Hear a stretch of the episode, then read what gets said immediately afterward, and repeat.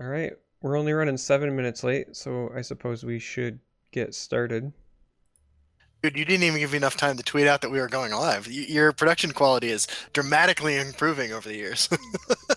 If by improving you mean I'm just throwing caution to the wind, then yes. I'm just gonna retweet you. I don't have time to do this. you know, you might have had time if you were doing the tweet and not. Dude, Sandra's mom made this giant fucking bucket of horchata, and like I cannot stop drinking it. It's absolutely amazing. But I am super excited to have our special guest on this week. This is someone that uh, Derek and I have talked about having on the program for for a long time. It feels like we've been going back for months about this. Uh, is, is Silverfuse? Welcome to the show. Thank you, Justin. I understand you've had a pretty busy day. Yeah, it's been a really busy day. I casted for about seven and a half hours, and then we had like an hour warm up of going through a bunch of technical aspects before. Mhm. So it's been pretty long. Well, uh, from what I heard, you, you did an absolutely amazing job. I was really impressed, both with the, the show in general and with your contribution to it. I, I thought you did great. Thanks, Justin. Yeah, we spent about two weeks pretty actively working on it beforehand. That's awesome. That is, uh, how many weeks did you say? Two weeks? That's two weeks more I mean- time than went into the creation of the Master Series. That's not Yeah. true. I don't There- think there- that's quite true. Yeah, there was a whole team of people that were working on it that just weren't us, Justin. But we we actually had some pretty grueling rehearsals. yeah, no, we did. That is true. But I think you know me well enough at this point, Derek, to know that when I'm not involved in something, it doesn't exist. yeah. Yeah. that was that. Uh, see, in in Justin Fantasyland, that long pause was you going, "Yeah, Justin's a really good guy." Yep. Nope. That was pretty much it. So, uh, one of the things that I want to mention, because a lot of people may not know, uh, just because Silverfuse didn't didn't quite make it to the big stage, but Silverfuse did incredibly well in the Master Yeah. Series. She was Mhm. in, uh, like one of the people that was on the bubble of getting in from points. So, like, not Yeah. only did she cast today and performed, you know, fantastically there, but uh, she's an amazing player uh, as far as the game goes, and Absolutely. uh, was like within a hair of being one of the people that went to QuakeCon. I remember uh, as you and I would fly in on Fridays or Saturdays, like we'd you know, we- we'd be updating constantly the uh, the the standings on that website that doesn't work on mobile, and um, like we were both, we would talk back and forth, and we were both tracking your points because we were both rooting for you. We were really, really hoping we'd be able to hang out in Texas. Yeah, um, I was really close. I was two points off, and it was the point where like one card would have made a difference, but that's just how it goes. Which card was it? was it? Green Vitality. I actually went 0 and 3 with Scout two Oh, no. of my four times, and Oh. that is how I lost. Actually, was just not drawing Drain Vitality. It would have won me the game multiple times. Ouch.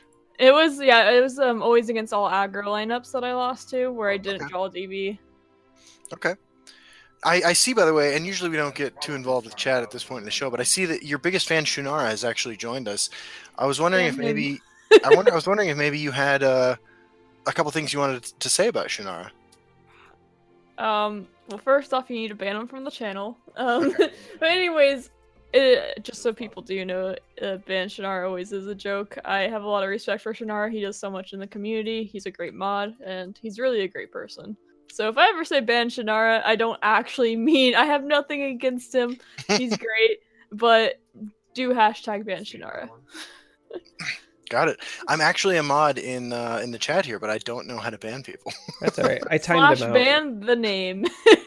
Alright. A few I things. only ban people if they make like really, you know, bad comments. Like I'm pretty lenient in general, but I Have you only do found- a few times? Have you found a lot of that sort of uh, hostility uh, in in chat at- with for Legends Twitch in general, or more lately, or what's been your experience with negative Um, people in, in It chat? was worse around the time that I was like um being seen for QuakeCon when I got top eight, Okay. and a little bit after that as well. Um, I would say I maybe banned someone once a week for something like that. And during QuakeCon for a bit, it was Mhm. like maybe once a stream I would ban someone for making some kind of like sexist comment. I, I, you know, that's the issue, right? Like the sexism. Like that's what It's I. It's always sexist. It's never Yeah, like it's I- either sexual or sexist. It's one of those two. It's nothing Same here. else. That's exactly why I ban people from my chat as well. Um, and it's it's sort of been eye opening streaming with Sandra. Like I I don't get sexist fucking feedback when I'm streaming by myself or when I'm on YouTube. Uh, but she gets some some pretty hostile shit every now and then, and Mhm. you know I. All kidding aside, I actually do know how to ban people. nowhere. Like it just Yeah. comes out and you're like, what did I do wrong? I'm just trying to play a card game and stream and have fun. And then all of a sudden you're like telling me I'm this awful person or that I can't play the game because I'm a girl or whatever. It's I mean it does happen and you just ban and ignore and it's just kind of the world that we live in right now, sadly, and there's not too much more than just taking control of your channel, saying I'm not gonna allow this, ban it, and then try not to let it get to you. Because I mean, I get comments all the time on like how I look, how I'm playing, if you know I could be doing different things and playing Legends, because you know there's all that kind of stuff. And like I said, ban, ignore, move on. Well, I think that your gameplay, uh, since you started playing, really has really kind of spoken for itself, right? Like consistently finishing well in everything you've applied yourself to. You're one of the most, and this is something that Derek and I were saying, like while we casted the, the Master Series qualifiers, is that you're just consistently this like really top, you know, high finishing player. And uh, that's why we were watching. We were tracking you for your points because we just assumed you were going to get in because you kept reaching the top, which is something that most people you know, were like in and out, you know, even the people who qualified like week three and four, a lot of those were people who didn't show up in the top Mhm. 32 in any of the previous ones.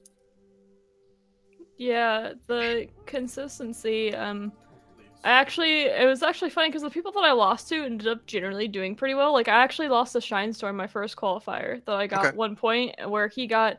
He lost the one after that, so he was really close to top eight, and we are both like, "Oh, you almost had Dwimmer to top eight. and I was like, "You're gonna get it next time" and stuff. So like, we cheered each other on ever since we ran into each other, and That's it was really cool to see him to go to QuakeCon. He was cheering for me still as well, but um, I lost to respectable players, and although it was like hard because it was like I played really, really well during that time. I would say like it's a lot different when you're not playing on stream and your only focus is just the game. And I think people forget that a lot. Is that the the game when you stream versus the game where you're just sitting in your own little world are two very different things when you're trying to explain what's going on, talk to your chat. I mean, there's a lot of multitasking that goes on. So I feel like I played pretty strong, and then after that, I had recorded all my videos and I looked over them with um, other top players in the game, and I was like, hey, like I actually went through all my scout games with Please Don't Hack Me. I was like, could I have done anything else here to win the game? He was like, two of them, he was like, nope, no chance at all. One, he said, well, you might have been able to do this, but it was still unlikely. So, like, part of that, I felt better because there wasn't anything like, oh, if you would have done this, you would have just won here. But at the same time, I was like, dang it, I couldn't have done anything there either. I, I mean, as far as like reasons to lose, I think normal variants might be the best, right? Yeah, I mean, I think I would have felt a lot worse if it was like, oh, if you would have, you know, played this, you know, the Brahmin here and then done Yeah. this, like you just completely missed this. I would have felt pretty bad about that. But Yeah. at the same time, it's something to learn from. So there's pros and cons to it, I would say. Cool. So one of the things you'd mentioned, uh, and I agree, is that when you are streaming, I think people do forget how much of a multitask it is. Right? There is a lot of Yeah. distractions. You're watching chat. You're watching your like production equipment. Um, there's a bunch of different things that you monitor.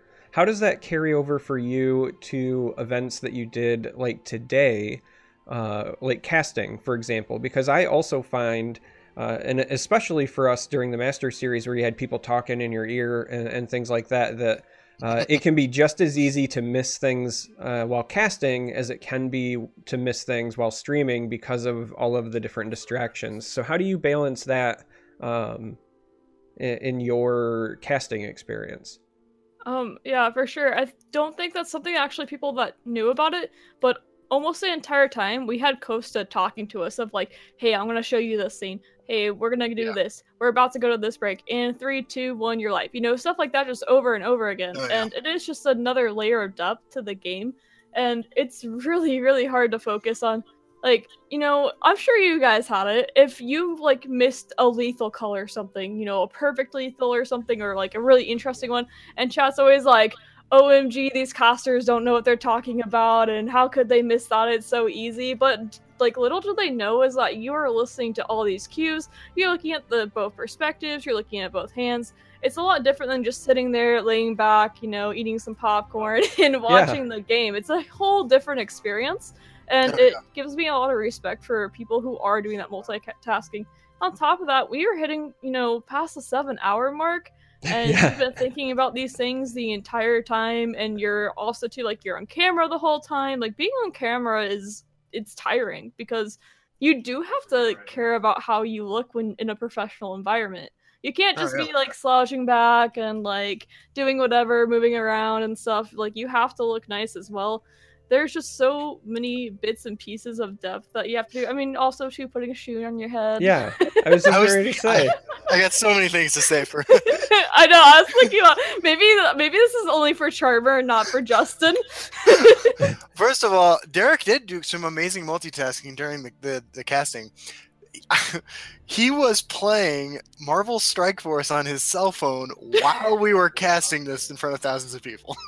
wow, Charmer. To be But, I mean, in my defense, though, in my defense, that was like the least of my issues. I wasn't like trying to change into a wig and do makeup and stuff in between scenes or That is true. That is true. But we had this thing too going on where they would, uh, if there was more than like I would say three seconds, maybe would you say, Derek, of, of dead air, somebody would be in our ear saying, "Pick it up."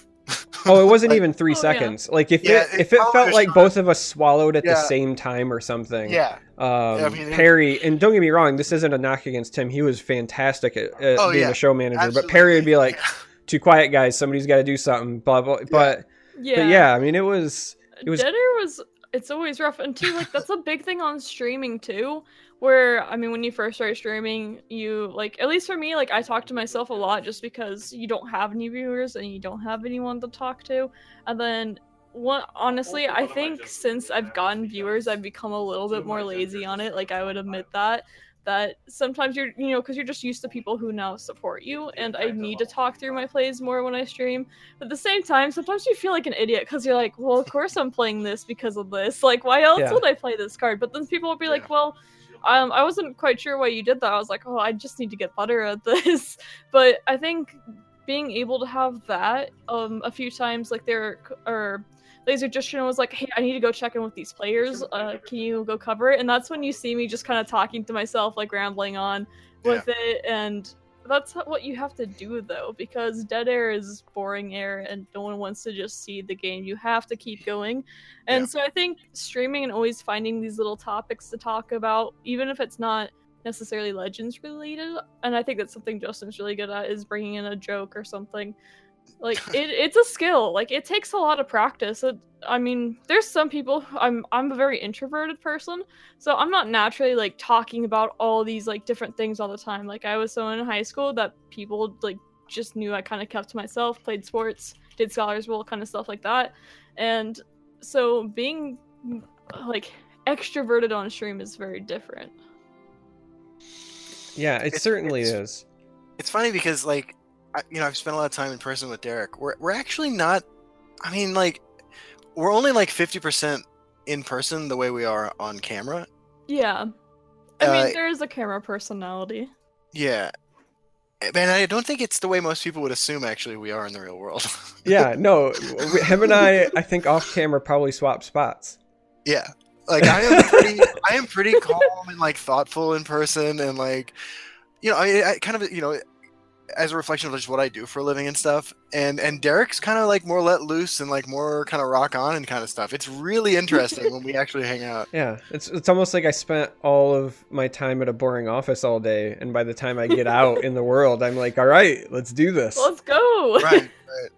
But yeah, I think I, I asked that question because I just I was reflecting on this a bit the other day. I actually think casting is more difficult than streaming or playing, uh, and it's for a lot of the reasons that you just said. It, it is the the production stuff, it's the filling the dead air, but it's also uh, you're almost like keeping track of just strictly from the game's perspective, uh, twice the amount of information because you're Yeah. when you're Mhm. streaming, you're just saying like this is what I need to do. But then the minute you're casting, it's what I what do I need to do if you're like in the player's shoes. But then also, I can see the entire other player's hand and what do they need to do, and you're keeping track of both cards played.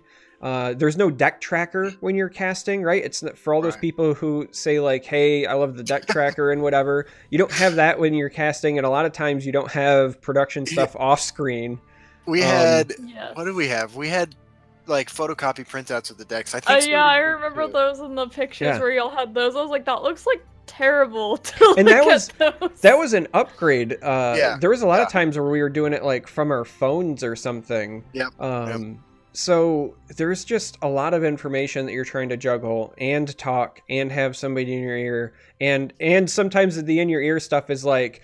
Hey, just like you said, right? Like, hey, I need you to buy time because uh, one of the Mhm. players isn't ready. Hey, I'm the- updating the, bracket. you're gonna see a graphic, but it's wrong. Make sure you let them know. Hey, when we come back from break, Justin, you're gonna have a shoe on your head because chat asked for it. Like, Yeah. it, you, you never know what it is. And so the the more I was reflecting on it, I was like, you know, I think it's just more mentally draining to cast.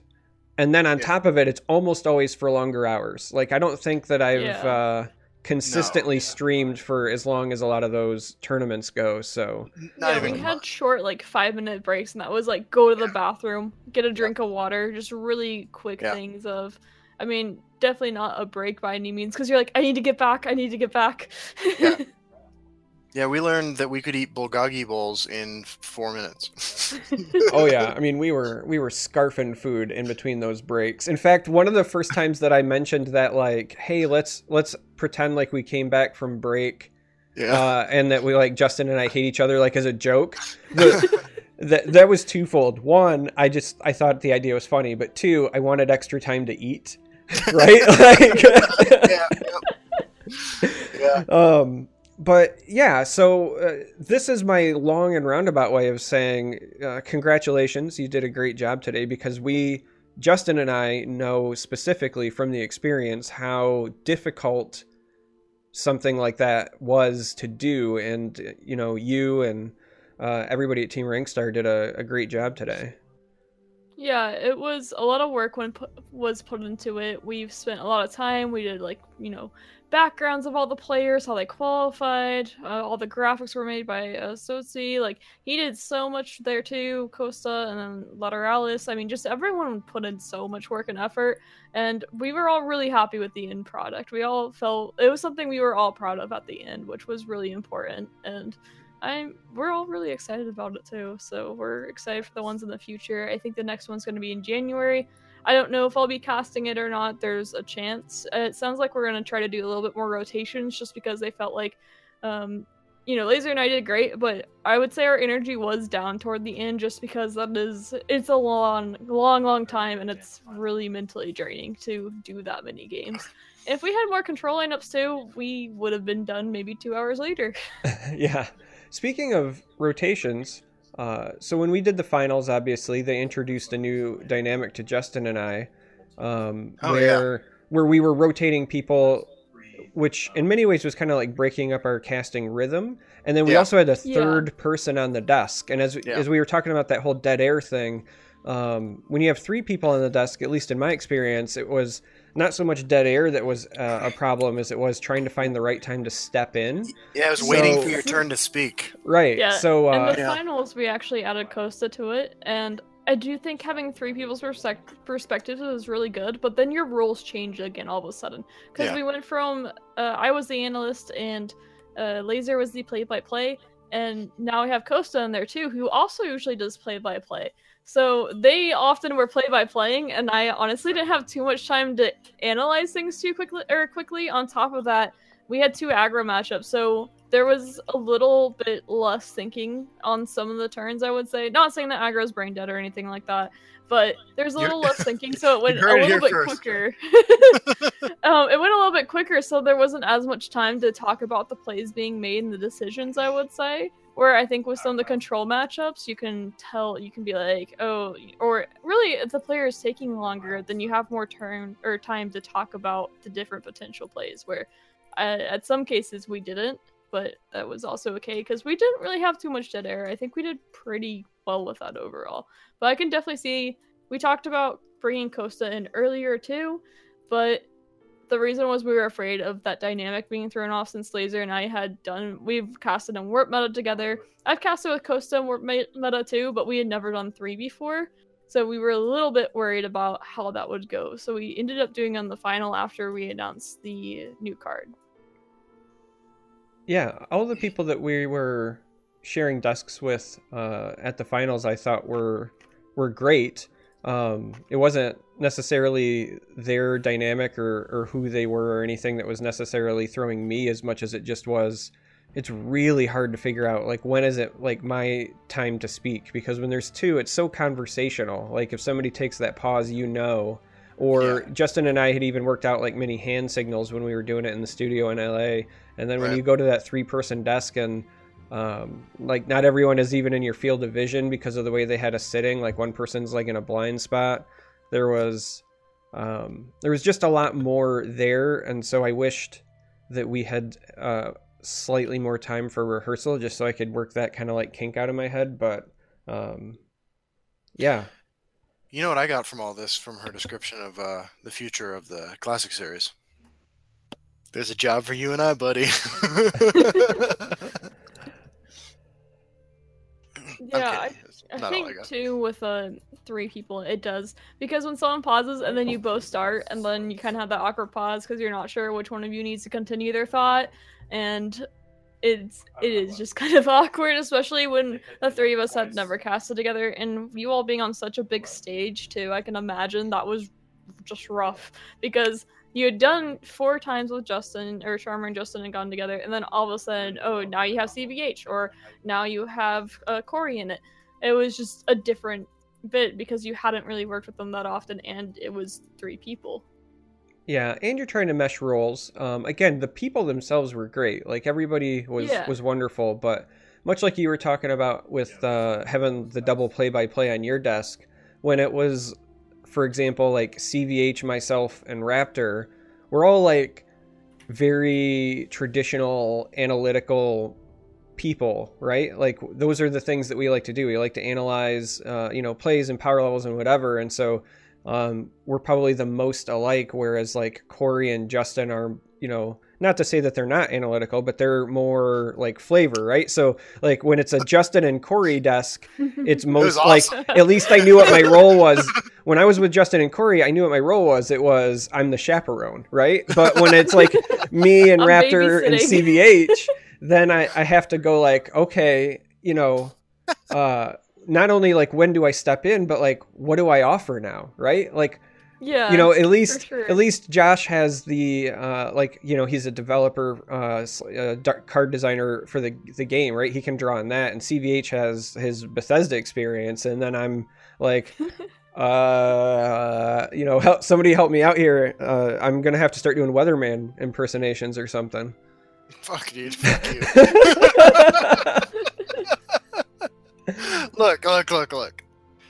That was terrible. I'll admit it. It was absolutely atrocious, and I knew it wasn't funny like the second I started doing it. I know. But I was so committed, and I was like, "Can I make?" Because my what kind of crippled me was I was thinking to myself, helicopter noises into this microphone. Like I don't, I haven't tested. I don't know what they're going to sound like so I, I half-assed it and then i just lost the, like the commitment and i just was like i don't want to be doing this anymore. And like i'm in the mid-sentence. So i was like oh god fuck.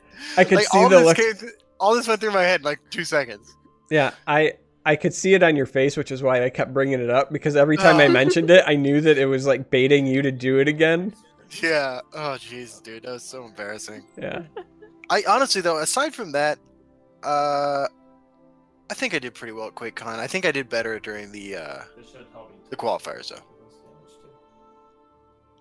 I thought you, Derek. I thought you did great all, at all of them. I think that honestly, I think what I was doing suffered the most on the three-person desk.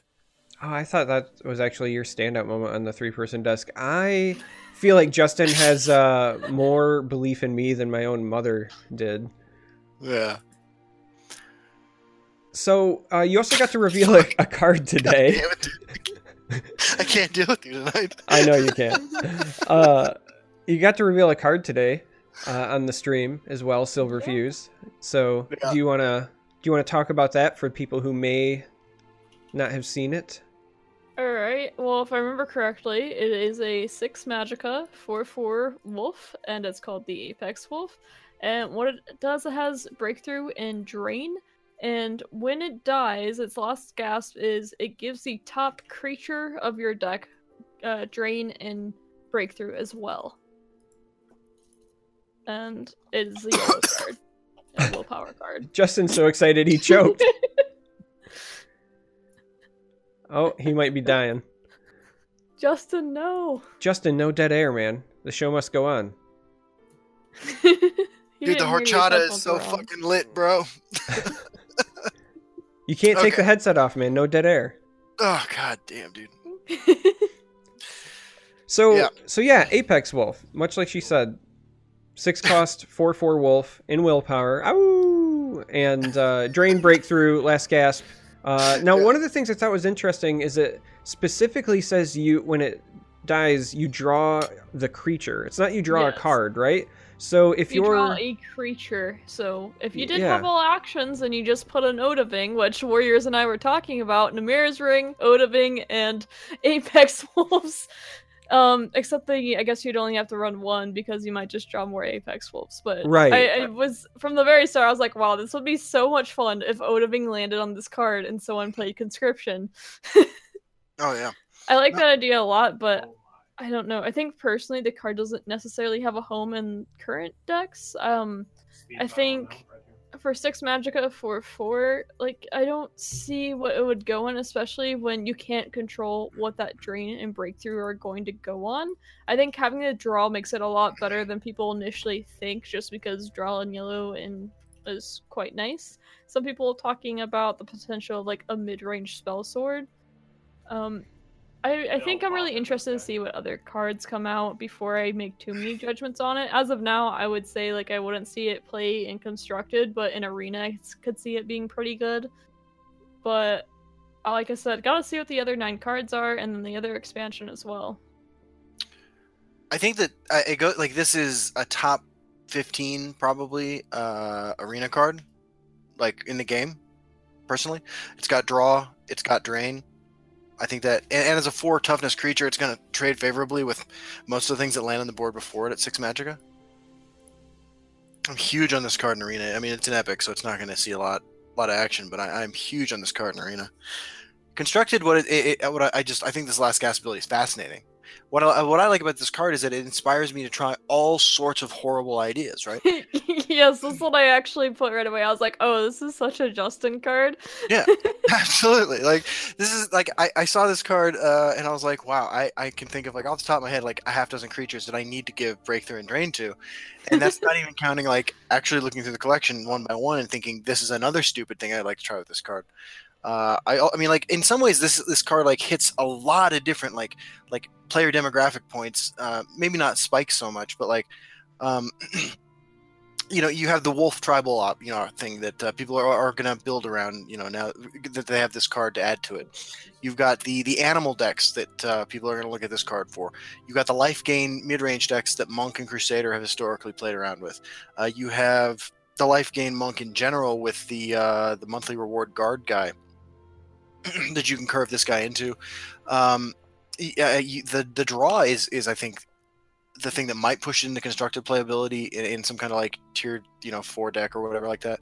Um, just because it does replace itself, and in, in like a mid if the meta becomes particularly mid rangey, you know, the, the Apex deck, Apex Wolf deck becomes kind of Apex because it's got this huge advantage and it's got drain on a on a medium sized creature. I, I'm I'm really big on this card uh, from a like a inspiring me to do things kind of card, which is way more interesting to me than like, uh, is this a five five for four? You know what I mean? Yeah, and I think that's something too that a lot of people do overlook is the fact that I mean, it's great. I love competitive and I love tournaments, but I do think like there needs to be for the community to do well. I think there needs to be a balance between fun cards that people enjoy, but also cards that give the, you know, competitive advantages but also give meme advantages as well, I guess is what I would call it. And I like Totally. how this card like it feels overall fairly balanced to me. Like even though I don't see it getting constructed play, like I like the design of it and I like the ideas of things that you can do with it in the future, even if it is Mimi. Um, I, I I like the design of it in general. and I like the way the designs are going in the new set as what we uh, the two cards that I've seen. Yeah, when I look at the card, so the first thing that came to my mind, much like everybody, is like, what what do you want the effect to land on? So, uh, stuff like Odahviing is like super flashy. Even something like Ankano is probably like fun or good enough. Um, but I I started trying to think of like what are the how like what's the kind of density I would need to pack with my deck to like really make it worthwhile. I think that even giving something like Cradle Crush Giant could be uh, like Yeah. uh, a turnaround play, right? Yeah. Um, I think that given um, honestly just like any like four cost or less creature in a deck that you're running Yeah. Unstoppable Rage in, because Yeah, now. Now you're thinking to myself, like if you're playing against that card, you're, you're thinking like, what did it possibly land on, and how does that impact like Right. my board state if they have whatever the creature is and unstoppable rage? Like let's say you low roll and it lands on like Bruma Profiteer, but that means at ten now they can still drop a three, you know, attack drain creature and potentially wipe my board and gain a ton of health. Like it, Yeah. it changes things.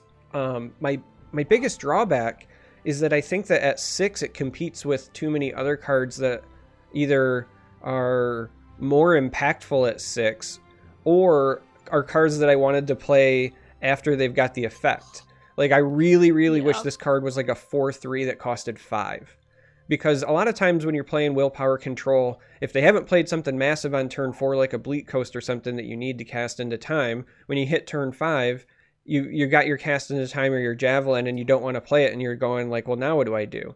So this costed Yeah. five, you could play a proactive thing, and then, then when it dies, hopefully it draws you that cradle crush you want to play on six, or hopefully when you hit turn six, you're just playing ice storm or whatever anyway. But Yeah. because this costs six, it competes with a lot of the other cards that I think are just like turn six is such a huge swing turn in the game that uh, in in many ways I feel like this card is balanced the same way all willpower cards are, which is you you print good willpower cards at costs that have everything else good. Like the last wolf we got, right? The last wolf is a great card, right? The monthly reward card isn't terrible, but it costs a, four. ve- right, right. It's a very strong card, in fact. But Yeah, it's a very strong card, but it sees no play because it costs four, and when you're playing willpower, so does everything else that's good costs four. So, right. um, yeah, I really wish this was a different cost. I, I'm glad you brought up Unstoppable Rage though, because like my one of the first like actual decks I plan on building with this is a Crusader Unstoppable Rage deck. Because you could you could pack a deck where every single creature in your deck is something that's either early game and like you know, let's say you give a Protector of the Innocent uh, drain. That's totally reasonable in a deck that's going to need to fight for the board in the early game in order to blow somebody out in the mid to late game. Yeah. And, or cards that you want to give drain and breakthrough to so you can just win the game. Yeah, like Bog Lurcher. Yeah, we were talking about Rage Redoran and Rage Hlaalu earlier. Um, of course, it does like compete with like Candy Crush and Necromancer, for example, if you're doing, I guess, more of a mid or conscription lineup. But I, I don't know, it could see potential, like even as a one of or two of. I don't know three of if it would get too clunky. I, I mean, I think that It's something traditionally. to experiment with. Yeah, I, I think that what you could like, I know that uh, well, actually, like, uh, I've worked on I, a long time ago. Burn and I worked on a mid range, like a a Redoran Rage deck, and we had a single copy of Undying Dragon, right? Because Mhm. there were going to be times where that would win you the game. Oh, yeah, Yeah. Uh, this, I think, in a lot of cases, is just better in that shell, you know, and, and that's just off the top of my head. I would really like to see, and I'm just throwing this out here, Justin. Yeah. Uh, the potential for some sort of uh, hybrid Unstoppable Rage and Altar deck because this card is an Altar of Despair um, companion, right? Like you're gonna draw cards from it. They're gonna Yeah. enable your game plan. Feels much Yeah. better if you get it off of an altar as opposed to having to hardcast it. And one of the reasons traditionally you you avoid willpower and altar decks is the complete lack lack of last gasp abilities. Right. So ha- having a last gasp that draws you a creature and not just a creature like a powerful creature or at least a jacked up creature uh, is potentially great. I agree. I one agree. harpy with breakthrough. Uh, you know, even a two one harpy with drain though is it can be totally Yeah. relevant. It can. Yeah, I'm also I'm I'm keeping an eye towards the future because like we saw Ancano printed, and then we all were like, "Oh, that's neat." And then later on, we saw Red Year, and that became like a meme. There is a part of me that's keeping an eye out for, um, you know, I'm waiting for them to print like some sort of giant that on summon just does like you know ten or twenty damage to a single creature, right? Just like as a like it comes into play, and it's the giant from Skyrim that like boots you into space or whatever it is. Yeah. We've all seen those YouTube videos. Like I want I want Right. that creature to be printed in the future so that I can try to hit that with the wolf. Right. I do have some questions. Uh, you know, you, we talked about like single creatures you want to trigger this ability on. I do have some questions about how this card interacts with uh, Shadowmere. Uh, yeah, that's that's a good point. I stun locked him. He didn't get off a single attack. I assume that Shadowmere probably loses the buff because if Shadowmere gets other buffs, they it, they uh, leave when Shadowmere changes zones. So like if you've ever hit Shadowmere uh, with like a skeletal dragon and then brought it like maybe you lost it from a camel and then you bring it back, right? And then it goes to your your deck. It's not like keeping that buff. It's not uh, Yeah. like Eternal where it follows it permanently from zone to zone. So See, I, I, I haven't done that. That's why I was asking. I do think that the, this card is playable in a Stealer of Secrets mage deck that ran exactly four other creatures. I mean, giving Stealer of Secrets Drain and Breakthrough could be huge. I mean, you know, one of the reasons ways Stealer of Secrets loses is just a guard creature. right? yeah. Giving it Breakthrough and Drain uh, could make a tempo Stealer of Secrets play, something you might be interested in doing. And just pulling your Shadowmere when it's a one of in your deck can be huge as well. Yeah, it helps you find that combo piece. right? And that's a deck that functions, you know, as well as it's going to ever function uh, with, you know, um, a minimum number of creatures anyway. I mean, like, look, this is I, this is why I think this card's great. You know, this is why I think Lich's Ascension is a great card, even Oh, though it's completely unplayable.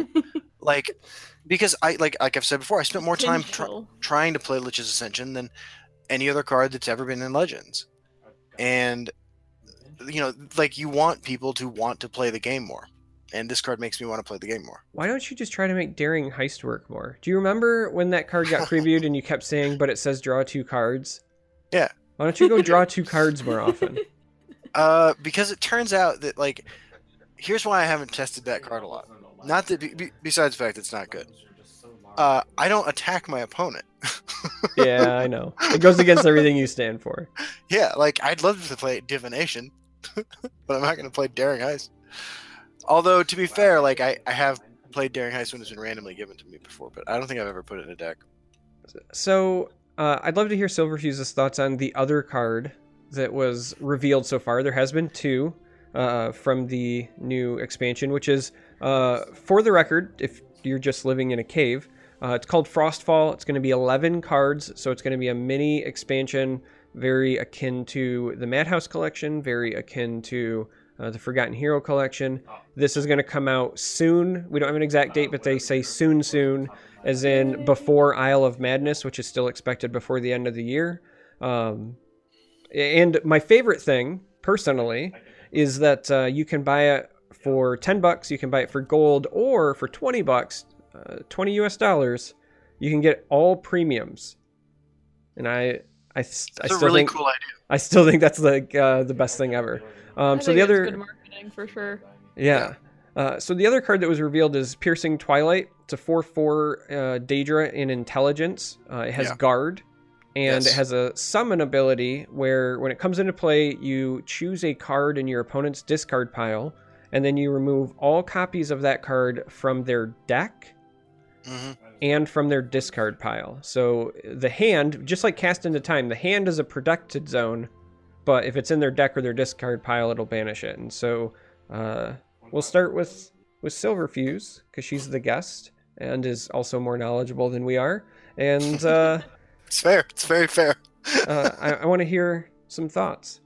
Um, at first, I'll say that I was pretty critical of it because you know it was very hyped up, and I was like, "Wow, the card's actually not that good." So, like, I was like, four mana for four for guard. I was like, "That's okay," but like reading the ability, like I and I know Justin probably feels the same way. We both hate conscription with a passion and want to see cards that deal with that. At least have have some kind of counterplay to conscription, I guess. And uh, I was like, I was yeah, yes, a conscription card that you know is going to take away from that. And after reading, I was like, uh, well, I mean, you still have to deal with the conscription and then look at it. But then it was brought up to me that at the same time, you can also just get rid of the early two drops from conscription. So say if they play Harpy and and then the Harpy dies, then you get rid of Harpy, and then you blink it later, and now you got rid of the Ward Crafter, and then blink it again. Now they have no more Barrow Stalker, and all of a sudden their conscription on eleven has five creatures that really don't do that much. So I was thinking there's other ways to use this card. I think I was thinking of it in a really one-dimensional way at first. But this card has a lot of opportunity. I mean, they're so I like the idea of a mill deck. Sounds like a lot of fun. Um, unfortunately, like, I think I would do that in Telvanni, where I mean, you could play experiments on that card. You could uprising. Like, there's so many fun things where you could just mill your opponent's deck, especially if it is a conscription deck that's played all these two drops earlier. Um, so like I said at first, I felt like, oh, this card isn't going to see any play. It's not that good. It's not going to do what I want it to do. But after thinking about it, it is a card kind of like what Justin said that makes me want to play the game, and I can see it like getting put up as a one or two of in Tribunal, maybe put in even as a one of in Telvanni or something. So I think it's the card that's actually going to surprise people and be more useful than we expect from just seeing the card. Yeah, I thought I agree with almost all that. I mean, I I, I think the four four guards for foreign intelligence. I mean, they already exist, and they I you do occasionally see like unironic, uncombo, Dres renegades in uh in decks that can run it. It's not frequent, but I mean it does happen from time to time.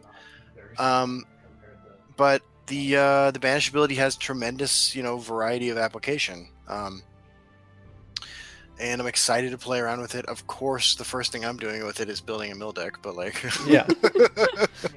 like I'm I already, mean, I- how can you not? yeah, I've already calculated, you know, counted up exactly how many times I can hope to blink this card in a game. But uh, so that's what I'll be doing. with it. Plus But it's- uprising. Right, but it's cool because it is a very targeted card that is clearly has some very clear applications um, that, that people are going to want to try with it. Uh, but then you also have all these other things that, like, because this is a relatively new mechanic. Uh, you know, banish itself is used very infrequently. Removing cards from people's deck is used, being used very infrequently.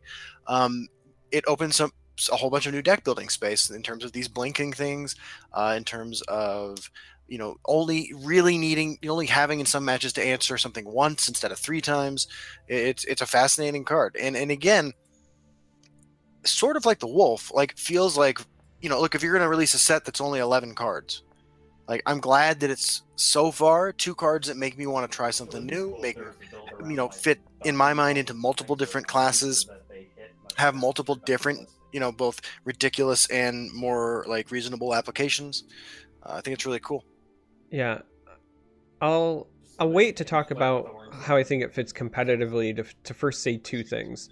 From the just sheer fun standpoint, yeah, Mill Mage sounds hilarious. You get your cast into times, you get this card, you get Dark Rebirth, you get a Night to Remember, you get uh, Thieves get Black Dragon. the Illusionist. Um, get Black Dragon. yeah, Yep. you you get all of the ways that you want in willpower and intelligence to like blink this card and mill things and and do all all of the fun stuff that I think it's funny. And if it ends up becoming a thing, Justin, your counter meta pick, just as as your heads up, is Yeah. to start unironically playing Waves of the Fallen because if you turn all of your stuff into mummies, they can't mill that. Because uh, it'll just be mummies in your discard pile.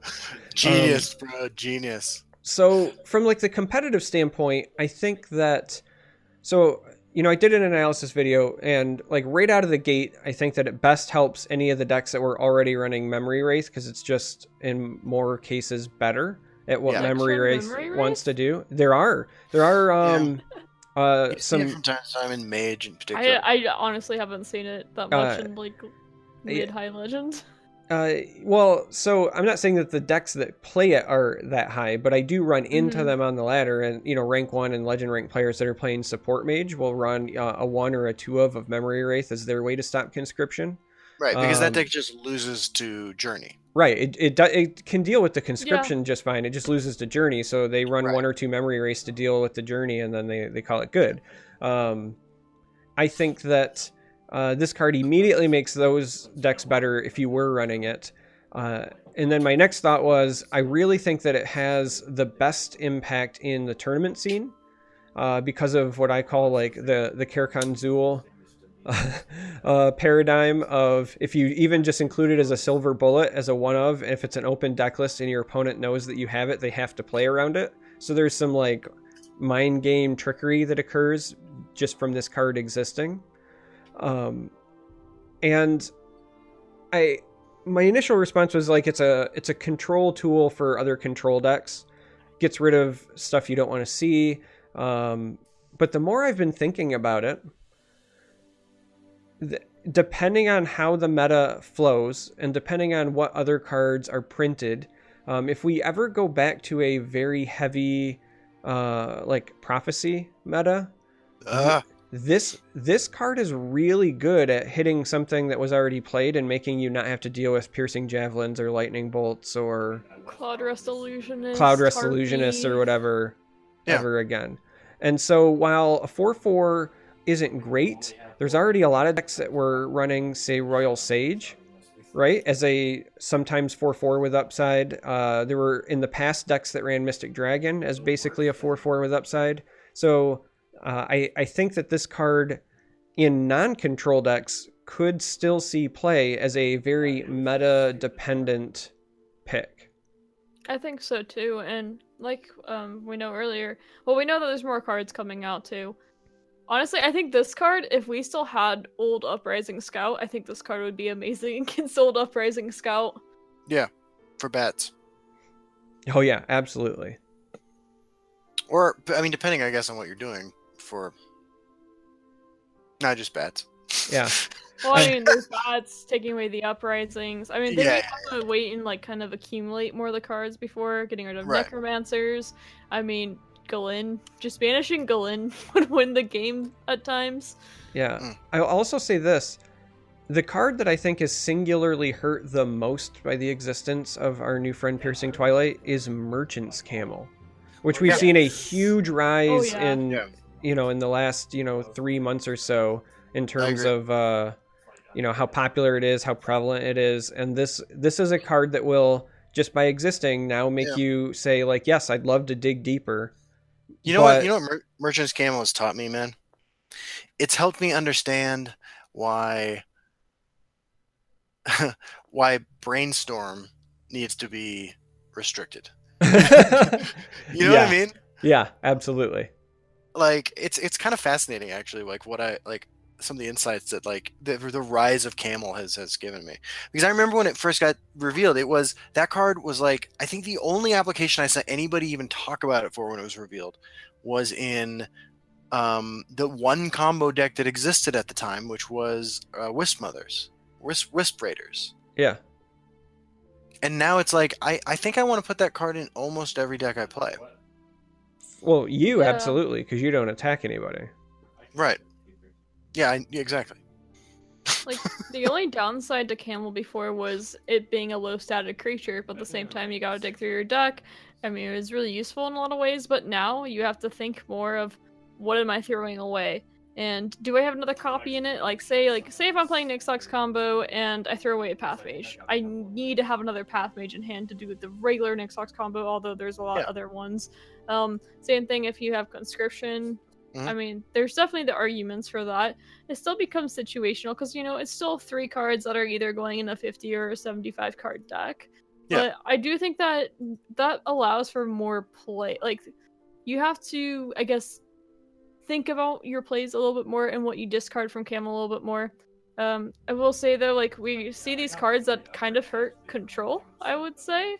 Oh well at least this card i would say is more anti-control or I'd also like to see some cards that give control a little bit more against aggro because like today, not that I have like anything super against aggro, but we had a lot of aggro in the tournament today. I mean, everyone pretty much brought warrior. And I would like to see something that balances that out a little bit more because like warrior Hlaalu, like they are they're really strong and they're really good right now, but I feel like control's really pushed out right now in general. And I want to see more things that like allow control to be a little bit more viable, I would say. Do you think that conscription decks are control decks? Mm, I think when they're played properly, there.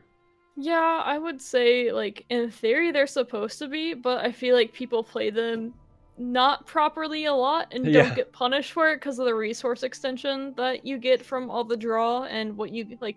Telvanni Conscription, you can draw three cards. Like that's ridiculous that you get 11 mana, play a bunch of two Magicka creatures, and then you get to draw three cards, and that like that's nuts to me. I I don't like I don't think Conscription should be like necessarily nerfed as a card, but I dislike it for that reason that it just it gives control a very definite one card win condition, and I don't like that. Yeah, that's fair. Yeah, So I, I, would still call it a control deck for sure. I- I, I think that people would be more inclined to instantly think of it as control if historically control mage hadn't been a deck, right? Because control mage won hmm 25 minutes into the Boring your opponents to death. right. right. You know like the, like it is a control deck. I, I would argue that almost all the conscription decks are control decks. Um but they play so much differently than what we've historically thought of in legends as control decks. Mm hmm I mean, Legends, we, I mean, I think a lot of times people try to just say everything's just aggro or everything's just conscription, and then we have our, you know, pseudo term of mid-grow, which it makes me cringe every time I hear it. Calling Warrior, I mean, we just those- watched Warrior today kill people on turn five or six. There's nothing mid-range about Yeah, no, that deck. No. that, that's that's people trying to feel better about themselves Yeah, I mean, so like I feel like Legends we still don't have that many mid range, and we really don't have many control. We did get to see Doomcrack today that was brought by Rocket Boy. Um, I know that Will still brought his control decks, and then I think Link brought all the Mirror Shrine control decks, which were fun. But I mean, I like Pasta as a very strong aggro player and was able to take them down. I, I mean, they're just I don't really think of mini control decks and be like, wow, that's a really good deck right now. I mean, I can say Telvanni Conscription's pretty decent. Um, a lot of people that were playing aggro did ban Tribunal Control, but I think part of that reason is because of Ice Storm and then Prophecy uh, Javelin can and Prophecy Lightning Bolt can turn games pretty well. But overall, it just kind of felt like I would say uh, mid BM was huge in it as well, which I like mid BM a lot. I love seeing that deck Yeah. but I feel like a lot of the control decks were pretty pushed out here, and I I disliked that. I guess I like seeing a mix. Um, I know not everyone likes that, but I really like at QuakeCon. I feel like we saw so much variety, and then as the you know warp meta influences the meta quite a bit, and we've seen uh, Super Joe and Frenzy and Cho all do well with these aggro scout, uh, sorcerer, the aggro warrior, the aggro Hlaalu, aggro spell sword, and that's turned pretty much everything into aggro. And like I personally, I'm not the best deck builder, but I don't really see anything where I'm like, wow, here's a control deck that I can just build to, you know, punish these decks better. Like there aren't that many options. And um, that's why we saw the mid BM. I think Controlled Dagoth is a pretty good one that's underlooked. And then uh, the Tribunal can do okay too if you're not doing a super greedy list. Yeah. But I think it, it feels like when I Control as a run whole was just it was really underrepresented, but at the same time when I watched it, it kind of fell flat in most cases too. Yeah, I think that the game needs uh like more either lethal creatures or stuff that has very similar effects. Because right now one i think in, in my opinion one of the biggest reasons that we're having uh, the issue that we're having with aggro being as good as it is is there are a lot of very magicka efficient threats that exist. And the removal actions to We're not very potentially to, to potentially counter them are not efficient and that's fine. I don't think that they necessarily need to be because at its core legends is a game about creatures right? Like you have two boards for a reason. You expect people to put stuff on them. So if you want to make the actions be slightly like inefficient or you don't want to have a ton of sweeps like because that's the other problem let's be honest like it's ice storm and after the drain vitality nerf it's ice storm and it's ice storm and it's ice storm and it's ice storm um, so yeah, I think you have to go the other route, and you have to have uh, creatures that exist that are understated for aggressive purposes, but still give control tools to combat it. And so that's why I'm I'm saying lethal. It doesn't necessarily have to be lethal, but I'm using this as a good example because like you can't just say like, well, give control like this really awesome like you know five four creature that's got guard but is always shackled because turns out aggro decks still figure out a way to use Vigilant Ancestor if they Oh, really yeah. want to, right? It's a great way to protect threats plus Um, Ghost Renegade and yeah. Grotovani. I mean, and you can silence it and then it swings for five and so when you give it just raw stats when your answer is raw stats on the board even if it is meant to be a tool for control aggro will find a way to abuse it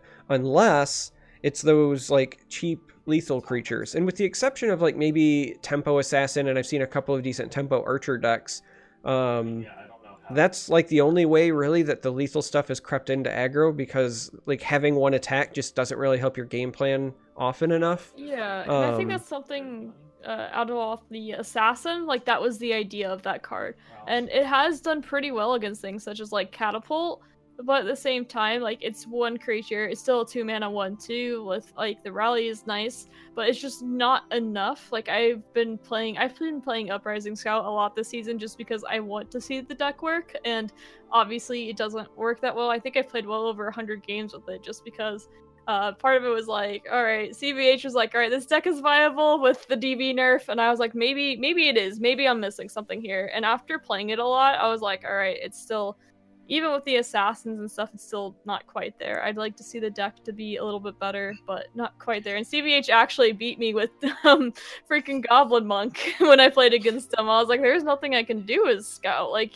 You Yeah. can't high roll to Yeah. win anymore, which I dislike that. Like I personally don't like the DV nerf. I think adding a little extra magicka to it would have been a better nerf and still maybe we would see like a more balanced meta right now too. I can't say so for sure because we don't have it.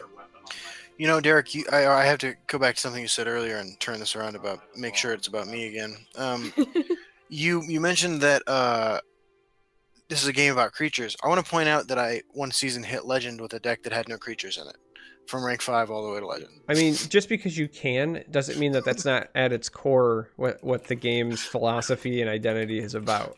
Is what I'm saying, right? There's always an exception to a rule, but uh, the rule is No, I, I I agree with you. I agree with you. yeah. And so like, it, I would even go as far as to say, um, you know, what is it? Deepwood Trapper, right? Is like a card that I've always really Yeah. liked because it's I agree. it's you know it's not super great necessarily right now but it has that same philosophy low attack defensive stats right so if we saw more uh, cards like that that maybe were a little bit bigger um, or even just more Which cards is also used in aggro. yeah right but it's like been used in Hlaalu and Scout. um, you know, more more cards that can kind of help you stall the game to the point where your inefficient removal then does matter. Then I'm okay with that, just because you're still playing creatures, right? Like I think at the end of the day, you should be incentivized at some point to play some creatures. Um, but yeah, I mean, it, re- the lack of efficient sweeps is a big one, right? Yeah, I agree. Yeah, I agree as well. How do you feel about an an efficient sweep in a color other than blue or yellow? I think that Reds potentially got home for it.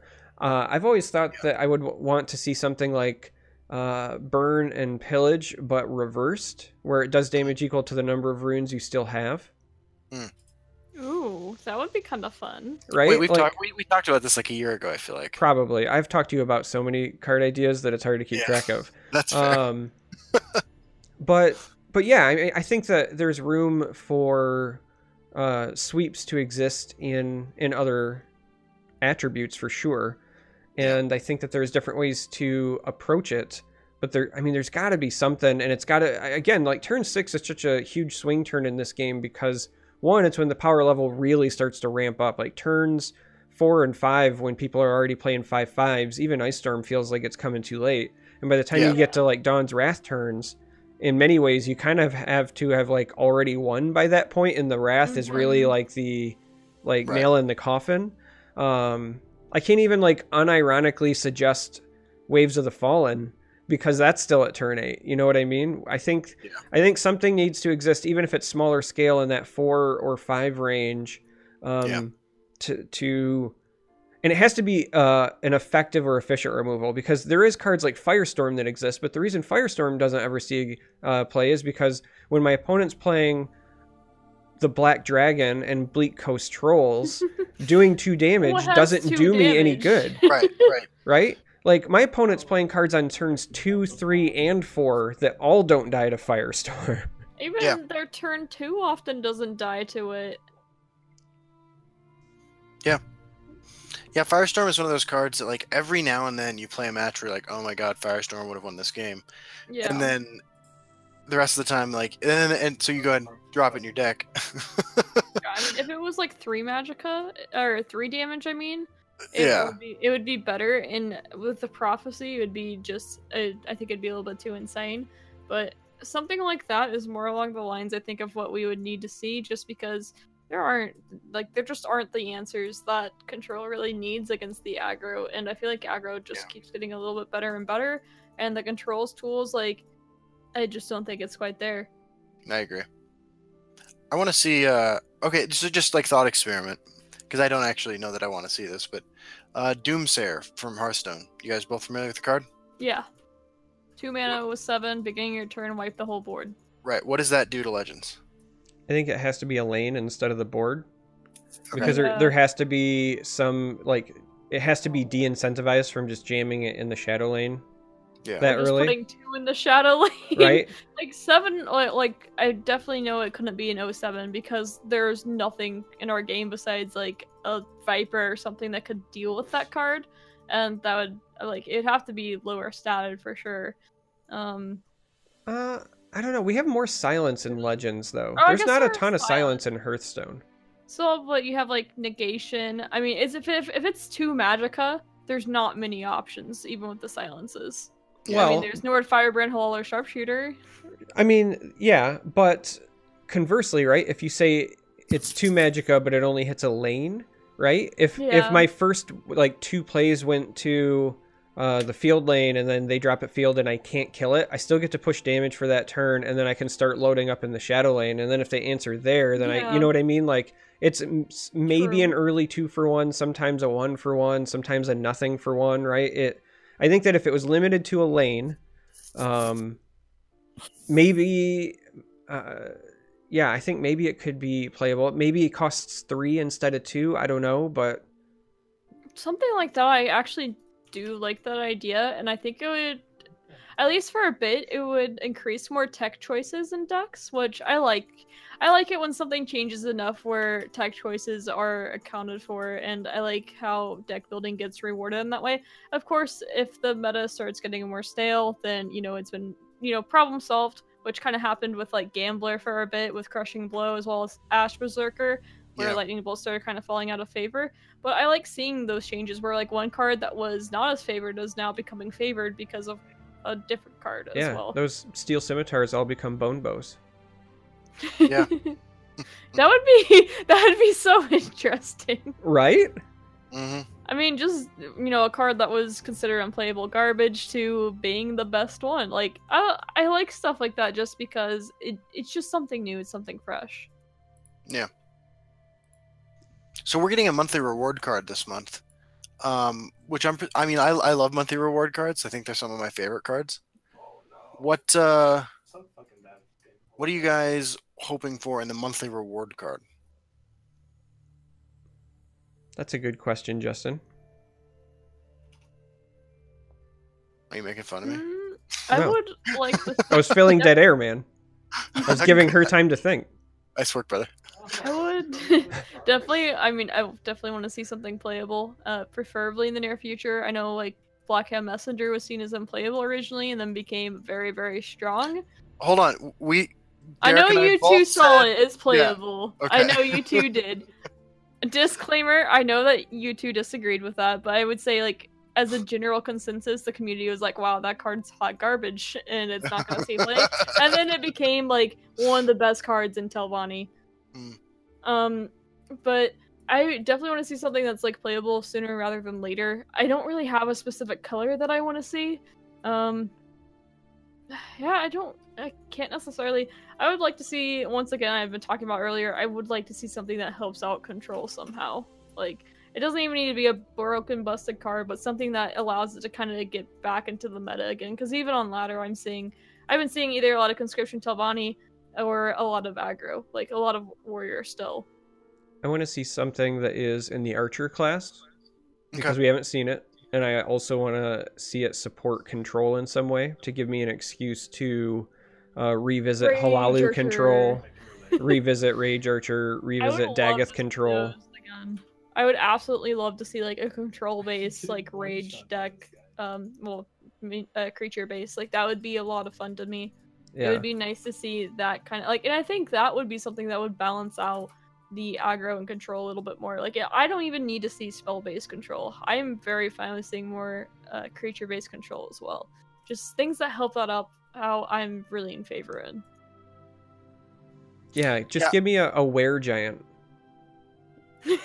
right? It's got drain. It does damage when it enters play. It's. I just. I need a were giant.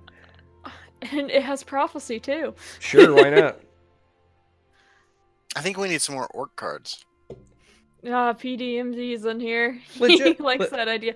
I mean, well, one was already announced, sort of, not exactly, but they said like, oh, you know, we're gonna do these more theme cards such as orcs. So I'm assuming we're getting some kind of orc card. What exactly did they say? They they Um, they said something about there being an orc, but that was about it. I just yeah, hope. they more or less said orc. They never said class. They never said what it's gonna do, if it's playable or anything like that. Justin, or Yeah. at least publicly. I hope it's I something know that I can endure. I I like. I really. I, it would be cool if it was endurable. I I just really hope that uh, it's not something that's like really annoying and boisterous and I bet orc fans should probably tune into my stream this week.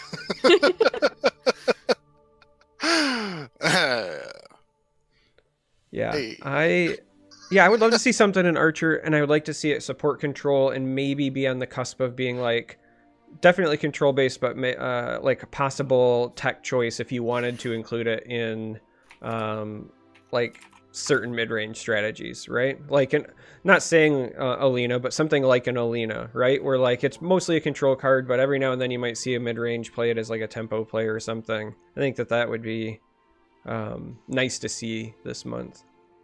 I do, I do think that like a playable um I do think that a uh, a creature control deck can be really interesting. You know, I I obviously way like prefer control by just uh, measures that cannot be fucking like explained, but uh. But I I think that like it is totally possible to have a very satisfying experience with, with a creature-based control deck, and it's actually that's one of the reasons why I'm so disappointed. And I've always been disappointed that High Hrothgar is a uh, unique legendary because I think that that would be could be the basis for a uh, creature control deck. I mean, I really like uh, the control Dagoth variant. I think that's a pretty strong creature control deck, and I think it would actually do really well in this meta. Um, just from what I've seen, like it's definitely like if I was playing the tournament today, I think um, if I was good at Tempo Assassin, I would bring that uh, mid BM, the controlled Dagoth, and then I'd probably bring a warrior of myself. Like I think that's what I would have teched against. But I think that deck is probably a little bit underplayed, and it's quite a bit fun. And I know, I know, Charmer loves to talk about his mid Dagoth and his win rate and how good it's been the last two months, and I, I agree with him. I think it is underplayed.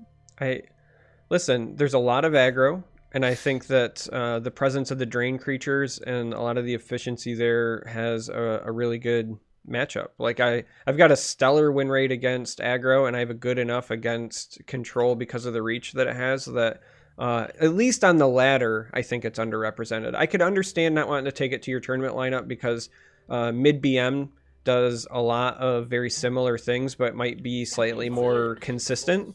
Um, Yes. But like I also am the kind of person where I wouldn't feel bad if I took both in my tournament lineup either, and then like force them to pick which one they want to ban if that makes sense. So yeah, um, that's I just I feel too. I think it's well positioned right now. All like horrible, shameless self promotion aside, like give it a try. I think it's good. Dude, horrible, shameless self promotion is like Yeah. literally my number one function. and like I, again, like I know I usually say it tongue in cheek, but uh, Neen's better than advertised, gang, because I, I would agree with We that. still do work today. Um, Yeah. Me too, Mista. You have all these disgusting excuses. But anyways, uh, Link uh, brought it, and he ran it in multiple decks, like such as the Control Sorcerer. And we saw one time where he was able, like, he was able to do very efficient trades with Wardcrafter by Yes. throwing on Satanine onto Wardcrafter, making that efficient trade, and then Curl Fire Blooming the O1 target. Like, yes, I mean, what more can you ask for? the the then another 01 is so good. Yeah, so then another time, um, he had a Thieves Guild recruit, threw on a Satanine, and traded it into a Witherhand Cultist. And that's like one of the good things about the control base, or the creature-based control, is Witherhand Cultist doesn't really do all that much when you can throw a Sat- Satanine and just, you know, uh, trade into it, as well as the fact that Satanine's pretty fun with Uprising. You get to give something three attack. It's a good way to skip runes.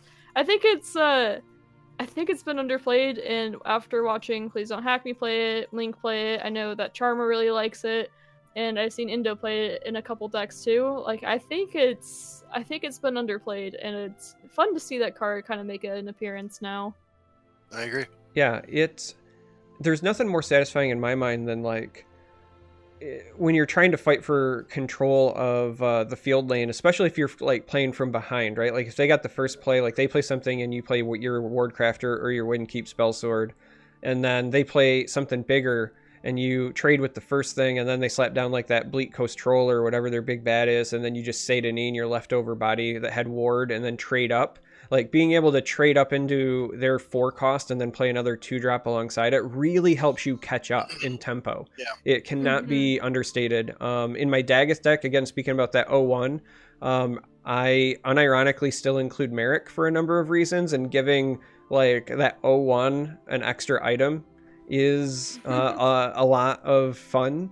Um, but even sometimes just sneaking in like uh, daggers from Crown Quartermaster or tomes from Daggerfall Mage, right? Like toming your O1 to trade into somebody's Fighters Guild recruit to then uh, protect your bigger threats.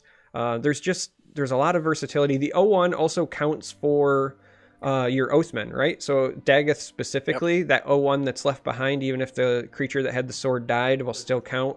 Um, it's it's just it's really good, and even in non-Dagoth decks, like I'm playing it in Sorcerer now. I've tried it in a couple control decks, much like Silverfuse was saying. It is uh, under underplayed, guys. Go out, let let Satanine run rampant. Let it flow through your veins. Yeah. Yeah, because the only thing better than Tazcat on turn nine is your Cliff Racer plus Satanine on turn seven for one more damage. Wait, yeah, I what? mean, let's be real. Tazcat is almost used as a finisher or trade to break through for a finisher. It doesn't. The 4 4 actually doesn't see too much play from Fire Tazcat because it's always used as a 6 6 charge. Oh yeah, usually if I see that four four, um, I think I'm losing. Someone's losing. Yeah. Yeah, yeah, exactly. Yeah. You know, Cliff Racer Onslaught is uh, oh no. a pretty good goddamn card. I've actually dusted that card like three times now. yeah, I'm sorry, Justin. I couldn't even bring myself to run three copies of it in the deck that I built to play it. Like I, I will say, like I have had a lot of fun the last couple weeks playing um, Char's Re- Char's Breeding Pit. Like that, like betrayed with Mushroom Tower. That's, I mean, massive tempo swing. But uh, I mean, obviously, you lose an entire turn of tempo playing Mushroom Tower. But uh, Cliff Racer Onslaught is just, I, I can find like no pra- no use for that card. Listen, for the low price of spending your entire turn nine doing nothing, and your turn ten spending all of your magicka and sacrificing a creature, you can get drain vitality again. I Exactly. Exactly, dude. You're totally right. so sad. I mean, you also you also get like you know twenty uh, power on the board or whatever it is. Like, sure, I guess, but drain vitality. Corey Mills wants some Cliff Racer facts, so I'm gonna I'm gonna find Oh, one real quick. no. Yeah, it is. It is that time. We should uh, transition to the interactive part. Start taking some questions from chat. So I don't know if you know this, Corey, but pterosaurs are flying reptiles, not dinosaurs. And pterodactyls lived around 150 to 148 million years ago during the late late Jurassic period. It's a relatively small pterosaur compared to things like the Quetzalcoatlus, who had a wingspan the size of a small airplane. Oh, It's actually uh uh Quetzal- Quetzalcoatlus. I always uh, mispronounce it. It's the bird is named after Quetzalcoatl, right? Right. Like Quetz- Quetzalcoatl is my my name in my Discord. right. So, so that's uh I always remember that that's how you pronounce it because when I was in like the 7th grade, my teacher said just remember ketchup bottle. Oh, nice. So Your teacher sounds like a genius. Yeah. Hey, they they they were actually pretty awesome. Um I Sorry. I- why I actually fucking funny. I actually have something that's not dinosaur related, but is an actual Cliff Racer fact. It turns out Cliff Racer is the lesser known uncle of Speed Racer. Uh, he's named Cliff. Um, oh my god. Y- well, you're the Hive Charmer, who's that- related to the that Hive is true. Yeah. Yeah. That's funny. Fuck. So, well, this is the interactive portion of the podcast. If you guys have any ridiculous questions about Legends, about us, about our special guest Silverfuse, or about absolutely anything, shoot them our direction and we will give you an answer. I'll kick things off with a question. Silverfuse, Alright. what is your husband playing in the background? Because I've been able to hear him off and on. Oh yeah, the entire show. he's, Yeah, yeah. he's playing WoW right now. Oh, it's wow. Okay. yeah. See, uh, it's usually League, WoW, or Dead by Daylight. When I talked about playing World of Warcraft on Twitter a couple months ago, I had like countless people not just respond to my tweet, but also send me private messages imploring me not to play it. They're like, Justin, you have impulse control problems. Like, like don't play World of Warcraft. Like, you haven't started playing Heroes yet today, have you? no, I am playing Slay the Spire right now, but I have not played Hero- Heroes of the Storm today yet. No. Narth in chat didn't have a question, but said, I always feel like this podcast could branch out so much more if it wasn't just a Legends podcast. Uh, there's a reason we try to keep it reined in, and it's because Justin and I would be here for hours. Yeah. We yes. We already have this thing run like two hours every time when it's supposed to be an hour show. If, Yeah. if we could like get this thing really off the rails, oh gods. Yeah. That's not to say that in the future we might not make a podcast about something else Like In a- Tide Pods. in addition to this. Oh yeah, well, so season 2 was Tide Apocalypse. We are now in season 3, which I don't think I ever gave a bullshit name to. Yeah, I forgot Uh, where I think it was the threequel. the threequel. That makes sense. The Nyquil. I uh yeah, I think we're going to do a special podcast uh, for the midterms because we're going to cover who wins the election. It's going to be uh, a tight race between Jiub uh, and uh, angry old white man Ancano. And, uh, you know, we'll talk you through it. Um, We should do an- a live election podcast, dude. I would. I feel like that's the like. I feel like that would be fun. I, I mean, I Charmer do, and Justin watched the debates. I, Yeah, I do think it would be watches the fun, but. I, I, I want to do it Legends themed. Like, I want to talk about how Jiub is anti Cliff Racer immigration and he gets them all out. Oh god. Oh god. yeah, I would. Dude, I was about to say I would watch that, but I'm like, fucking course I would watch that. I know you would. I'd be on it because I was gonna say that because I'm an idiot. That's fine. Oh. You can talk about how Jarl Balgruuf wants to build that wall. One of the best things I think we ever did was Mystery Science Theater 3000, the uh, E3 conference. Yeah. Just make made fun of it the entire time. This is like two weeks after we'd like been at Bethesda headquarters, and we just spent an hour ripping on all the Bethesda products. Yeah, no big deal. Sorry, guys. It was, it was out of love. totally out of love. Corey says he's voting for the guy for my YouTube ads. God damn it!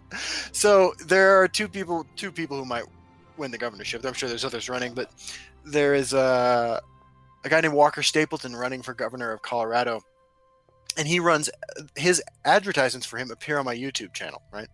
I do not plan on voting for Walker Stapleton. I plan on voting for Jared Polis, uh, and I've made that clear. But like, I'm a little torn because like it- it's been explained to me that the only way I could stop these ads from running on my YouTube channel is to just demonetize my videos. And so this week I learned a very valuable lesson about what the cost of my soul is. I I thought that there was a way that you could like blacklist certain URLs or something. I would look into that again, Justin. Yeah. Yeah. Yeah, I feel like uh, the creator should have some say in what's advertised on their content. It'd be pretty sweet. So uh, we do actually have uh, we do actually have a couple of questions rolling in. Uh, the first one from Propaganda Style eighty seven. Uh, is there a story behind the bow, or is it just what it is? Um, I would say like first it was something just to like recognize me a little bit more. But when I played volleyball in high school as well, I played varsity softball and volleyball. And something that we often did was wear bows, and usually, you know, hair up, and then you'd have like a bow right here. And I always thought it looked really cute, and I always liked the way that it looked. And so I just bought, you know, just a little bow at the store. And I actually have multiple colors, but I wear this one because it's silver and silver fuse. So I just always like the way it looks. I think it um I think it's cute. It gives me a little bit more of an identity on the internet when, you know, there's millions of people that are, you know, young women with brown or blonde hair or whatever. So I just liked the way to identify me. It's like some people have been like, "Oh yeah, you're the girl with the bow." Like that's exactly the reason why I do that as as well as the fact that I like it. Yeah. Where, where did you get the name Silver Silverfuse? Um, that actually does have a small background to it. Um, silver was actually because that was the color of my Pinewood Derby card that I won with like in fifth grade. So I was like, cool, silver. And then fuse, my softball team was the Kansas Fusion, and so I shortened fuse uh, from fusion to fuse, and then put them together, and that's how I got silver fuse because I thought silver fusion was too long. So Cool. Basically, the short version is that bow is so that when Justin and I get lost and people are like, "Hey, little children, where's your parents?" We can say it's the one with the bow, and they can point us in the right direction because we need Huh. chaperones. I Yeah. mean, sure. I'm a little lost. I, yeah, I know you are. Um, uh, Efotech wants to know what is the most useless support. It's the most useless card in the game. Ascension. Yeah, it's. I mean, we all know it. Ascension is useless. No, it's not Legis Ascension. It's Oh. uh, it's uh, Flesh sculpture. no, it's the prophecy. No, one. flash sculpture is fun though. Oh, Somerset Orrery. Somerset Orrery is the only card in the game that like is actually just I thought it was support though. always bad. Isn't Somerset Orrery a support? Or is it a support? Yeah, it is. Yeah. It has three Oh. charges. You can do it three whole times. Yeah, that card is just Wait, actually what does that card even do? exactly. no, it's just like actually atrocious. It shuffles all of the cards in your hand that have prophecy back into your deck, and then you draw that many cards. Like the idea is that if the prophecy Oh, cards are in your hand, you can put them back in so that players run into them, and you replace them with more cost-effective cards. Six. Oh eh, gosh, yeah. I I I think I disenchanted that when I saw it. I would consider playing this card if it cost like one or two. Yeah, The maybe. the cost is what's prohibitive. Yeah. I Um, agree. Six it- Magicka is insane. Aeolus uh, mentioned Dwemer Puzzle Box. Dwemer Puzzle Box, I think, has always been misplayed in like decks that care about the discard pile. I think Dwemer Puzzle Box is really a two mana cantrip that Oh, yeah. is only I- like useful in certain decks. I ran it in a voice of balance No, sorcerer before. supposed to run, uh, I, I mean that, that was makes sense. Fine. And it had Journey too, if I remember using right. The Crying Priest's movement It was fun. Uh, I didn't do super great on it, but I had a few people that actually had success on the ladder with that deck. So Hmm. funny enough. I've never seen one. that- So we are now uh, at the point where Zenkarn has asked us, when will spooters, he means spiders, but he calls them spooters, uh, be a viable tribal deck? Because they are the best tribe. Never. Oh, I. Yeah, I, I mean, don't- unless we see like I don't know, you'd have to see like a whole place that like dedicated to it, and then they'd have to be good cards. yeah, that would be rough. And I'm- so I'm gonna just go with the never. Yeah, I'm, I'm going to go with never as well. Yeah. Uh, Will, aka Please Don't Hack Me, wants to know for Justin and I, when you guys don't feel like making content, what makes you do it anyway? I assume he means YouTube content, which is why he directed it at us. Uh, I have two. Uh, I'll give you two totally honest answers. The first is uh, the community. You know, um, people like it's it's an amazing social experiment or social experience. I'm sorry. you know, it it uh Freudian slip. right. Yeah, Jesus, I've spent way too much time in grad school classes. Um by the way, like the psychology department's grad school students are like the, the like we are the uh, the people who do the take part in all of those studies that you read about later on. Um, but I don't know. So I, I, I on like a deeper level, like I have actually a, a problem with uh, zero sum games in general. I, I don't view life that way, and I I sort of disagree with it like um, emotionally and philosophically. Um, and so I, I've wondered for a long time, like, how do I justify like my enjoyment, you know, like a visceral enjoyment of playing these sorts of games?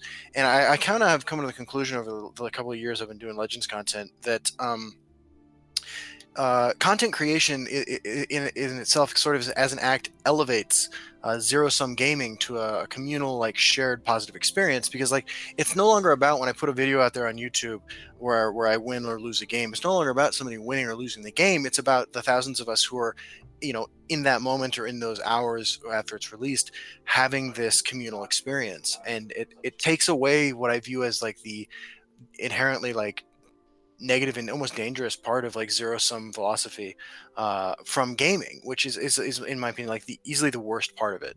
Um, it makes it a collaborative thing. It makes it a, a growth experience and something like we can all do together and enjoy.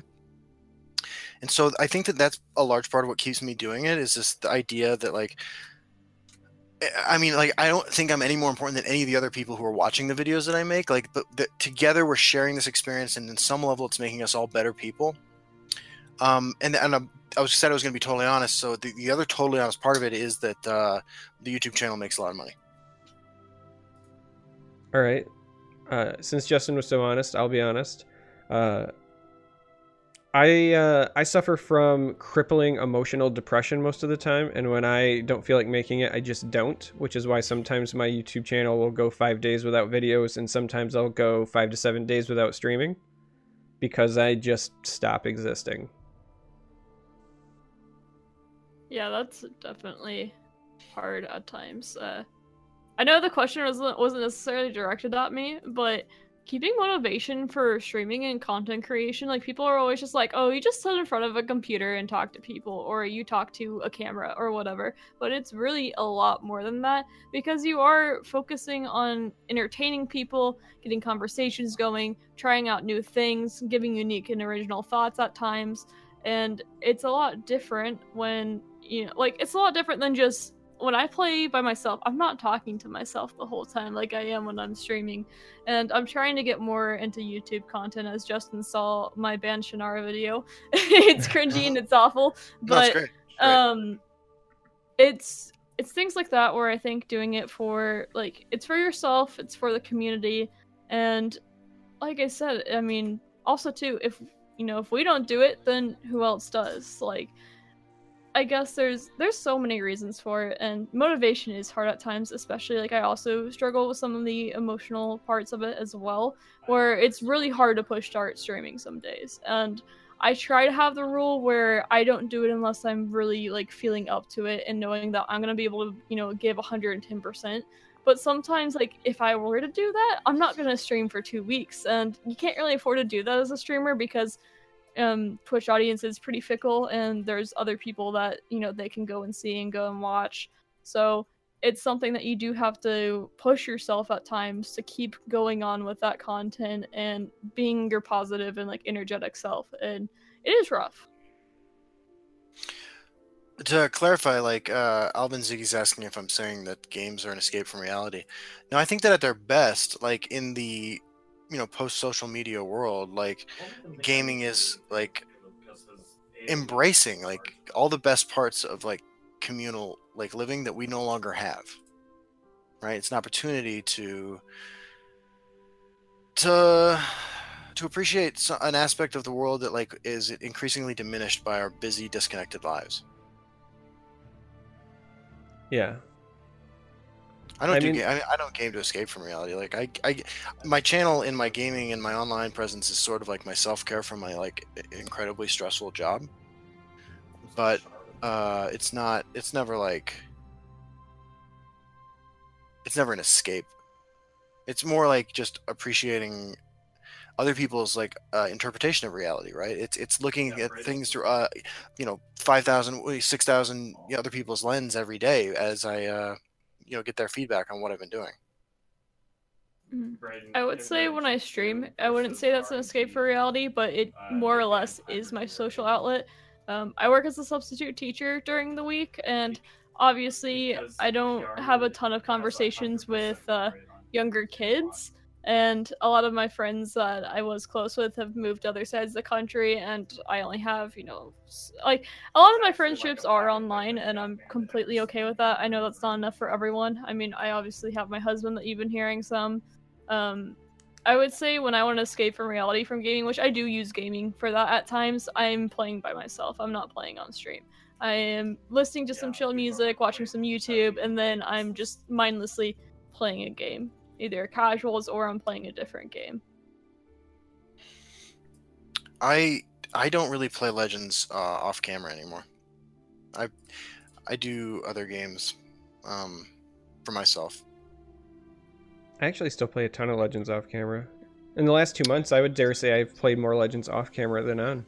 Uh, let me clarify. I don't play on the ladder on my own. I play several arena runs and solo arena runs every week.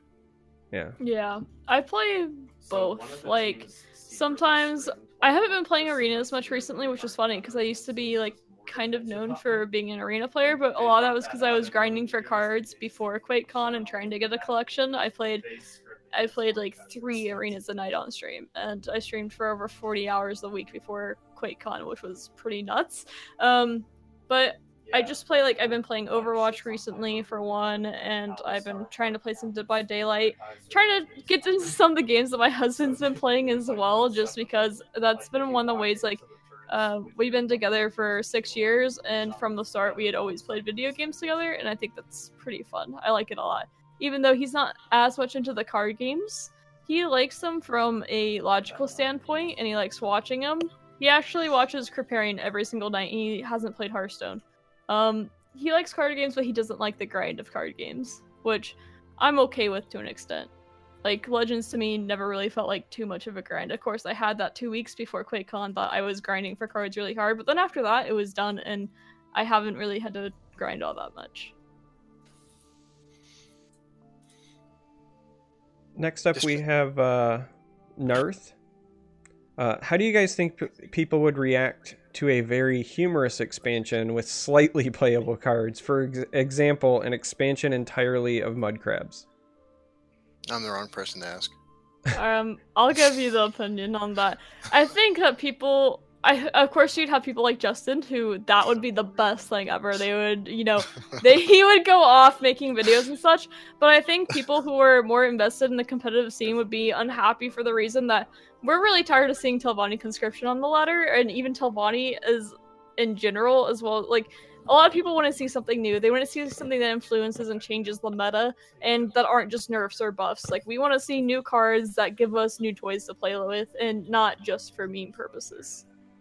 So I Uh, think a lot of people would be pretty upset if they were just like, "All right, here's a meme expansion." Like it'd be fun if we like were getting consistent content and then beforehand they're like, "All right, we're going to have this expansion, but it's, you know, kind of like if they like gave us a heads up and it was in between you know two expansions that we knew that were you know we had one and then we knew one was coming that were going to be serious i think the community like i think the way it's presented but with the content jar we have right now if you just threw meme decks at, or meme cards at people uh, it wouldn't be a pretty sight it wouldn't at all Yeah, I was just about to say it entirely depends on what the content release uh, schedule has been like up until that point. I don't think that the content is the problem. There are a number of players who would love it, and not just Justin. I think a lot of people underestimate how large our player base is uh, in terms of like casual players, how large our player base is in terms of people who like only play on mobile. Um, yeah targeting like- them, I think makes a lot of sense, but you just can't. It can't be like after this drought. yeah and i think i mean competitive wise i think there's a lot less competitive players than there are casual players like there i don't think the ratio is even close No. Uh, Um, yeah. So I think like I do think you do need both though, because in general, not exactly, but most people who like stream the game and talk about the game and are very invested in it. I mean, there's also people who are both like Justin. They generally tend to be competitive. People who are like, oh, this and this, you know, like uh, like the people that I have discussions with are all like Tholder and uh, like Amy Kayla, for example. Like they are always focusing. They're always like making different brews and stuff like that. So you need to. I think you need to appeal to both groups, and I am totally fine with like you know the meme cards, but you have to have things that go for both types of people. You can like, I mean, I guess you could go all casual, but then you start miss you like you start missing out on some of these bigger events like QuakeCon, which I thought that brought so many eyes onto Legends, and it brought so many new players as well, like E3 as well. And I think people underestimate like how many eyes actually saw that and you know caused them to download the game. And I think you need events like that and not just only casual. But I could be a little bit biased as someone who likes to play competitively. I've always said that like uh a lo- I mean I think I think honestly I can group you in this too, uh, Derek. But like, l- let me know if, if you if you disagree. But I, I, I feel like it- disagree. thanks, bro. I feel like it might be more accurate to describe like what you and I do, even though we play the, we like we enjoy different parts of deck building and like different kinds of decks, as sort of like a hyper casual thing, right? Because like we're not competitive players, but we do certainly, uh, like look, I mean, like we could we can both tell you the stats on almost every single card in the game, and like we know when everything came out, we know the history of the game, you know all this stuff. Uh, we're we're just not competitive players, but we're not we're not the casual fan base that most players of every game is. Oh, and Right. to both of you, if you wanted to be competitive players, you could be, and you could be successful at it. I would say. So, like, you still have that background knowledge. I mean, there's a reason why you're able to cast the game. If you didn't have the knowledge, then you couldn't cast the game properly. That reminds me of my favorite feedback that we got before we started casting, Oh no! which was Endozoa on Reddit saying that they should have found people who were better at the game to cast the, the tournament. And I told him, I responded with, I, I you know, I totally understand. I'm, I'm brushing up on how Legends works by by watching a series of videos called From Loser to Legend. And he, and he, I don't know, like if he just didn't know what was going on, but he was like, he's like, those aren't really gonna help. I was like, okay, like I guess I'm done. I don't know if you guys know this or not, but Justin won the very first tournament. I've stopped saying that. I just want to be totally clear. I've stopped saying that. Is it was it with the all legendary scout, or is that a different thing? Uh, it was Uh, basically like the as close as you could get to that back in the day. Yeah, Yeah, yeah. yeah. It. Um, I, mean, I think that's fair. I think Justin and I could be competitive. My biggest uh, problem is the time investment. A lot of the tournaments just run at times that I can't like compete in them because of my work schedule um, or family events or whatever. It, when They're I time consuming and they Yeah. are draining. yeah, when I can compete, I always sign up for them. Uh, you know, in the old TESL Championship Series ones, the ones that I could compete in, I always felt like I did really well. Um, I enjoy competing. I would like to, but it, I, I just can't, which is usually why uh, I try to make the YouTube content that I do because, one, as somebody who's like uh, also a teacher, like Silverfuse, I, I get that teaching itch. And so I make content that tries to be helpful to people who maybe want to be competitive. And there's that whole um you know I, I hate the expression but the old like those who can't do teach but it's there is some truth I in me hate i hate it too i hate it so much but there uh, there is some truth to it here in that like i can't compete but not because i'm like incapable it's just because i'm incapable because of time constraints. So i would rather you know try to be helpful and, and enable and, and go from there but I think that expression works better with athletics, where you know you might know the mechanics of the game and the logic behind the game, but you don't have the physical ability, or you've gone past your prime. But I think as far as like you know, like Legends Arceus, you're like, I don't teach bio- biology because I can't do it. Like that's Right. just so stupid. Yeah, I know. I, I hate it too. And usually the people who teach are doing it because they just have a vested interest in trying to make sure that the future of our species is like semi-coherent and not a bunch of drooling numbskulls. Like Uh, we we we kind of like well, I don't know. Public like teaching in a public school has been. I've always gone to public school. There's nothing against that, but holy crap! Um, uh, I could actually message. I'm not in. Actually, Justin, I'm going to be applying to where you used to go to school. I haven't. I'm Do you working. want me to not say it out loud? Yeah, don't say that out loud. Okay. I will message you where I'm working right now, though, since you'll know where it is. Which it's like, Oh yeah, yeah. It's like, it's a mix where it's slightly underprivileged. Like some of the schools are like very privileged, and the Yeah. other half is like very underprivileged. So Yeah. it's really interesting to see both sides of the spectrum. I'll give you one guess which part of town I grew up in.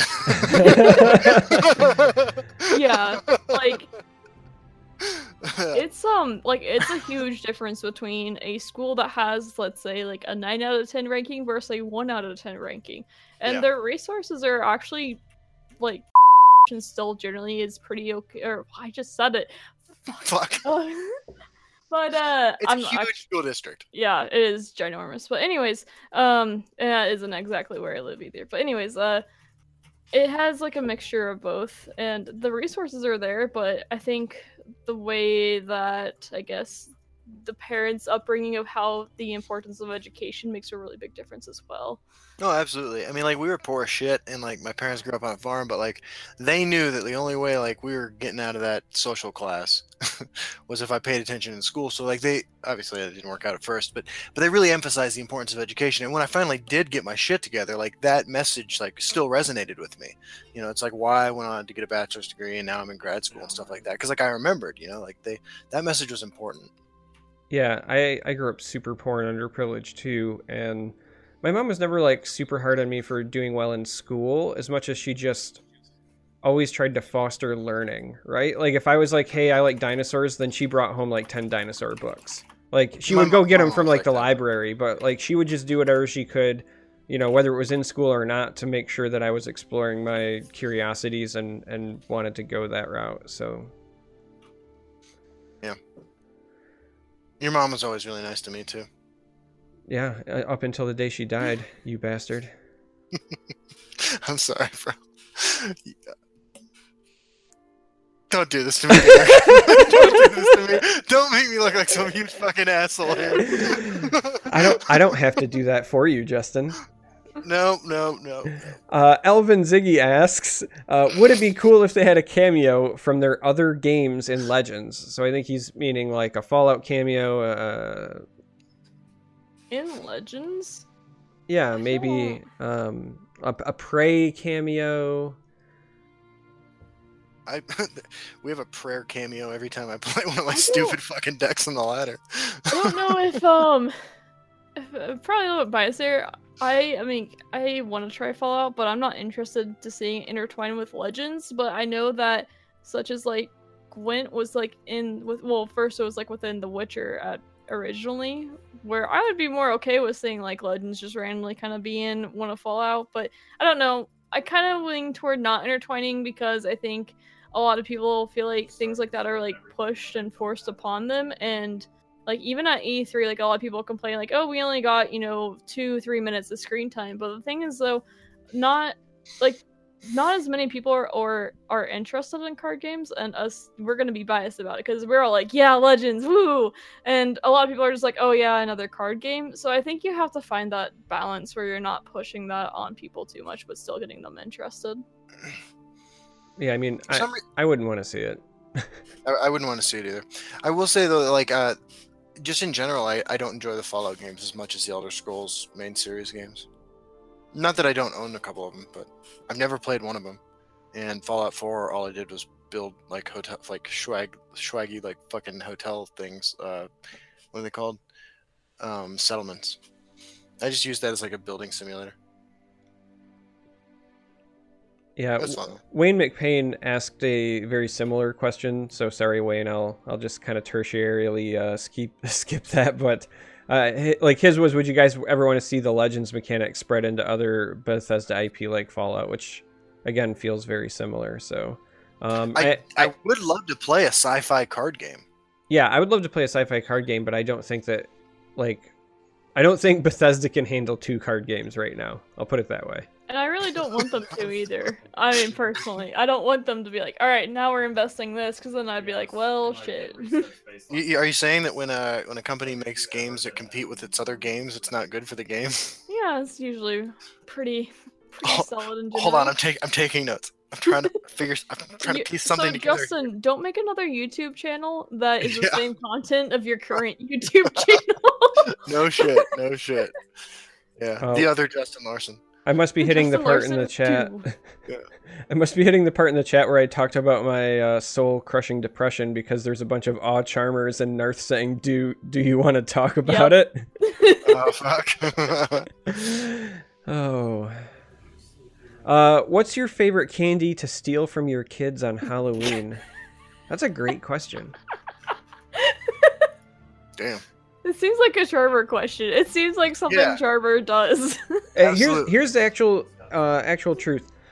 When Stark was younger, it was Reese's peanut butter cups, but the last like two years, uh, I haven't really been stealing candy. So, because I've been trying to get my life back in order in terms of diet, it's failing horribly, but I'm trying.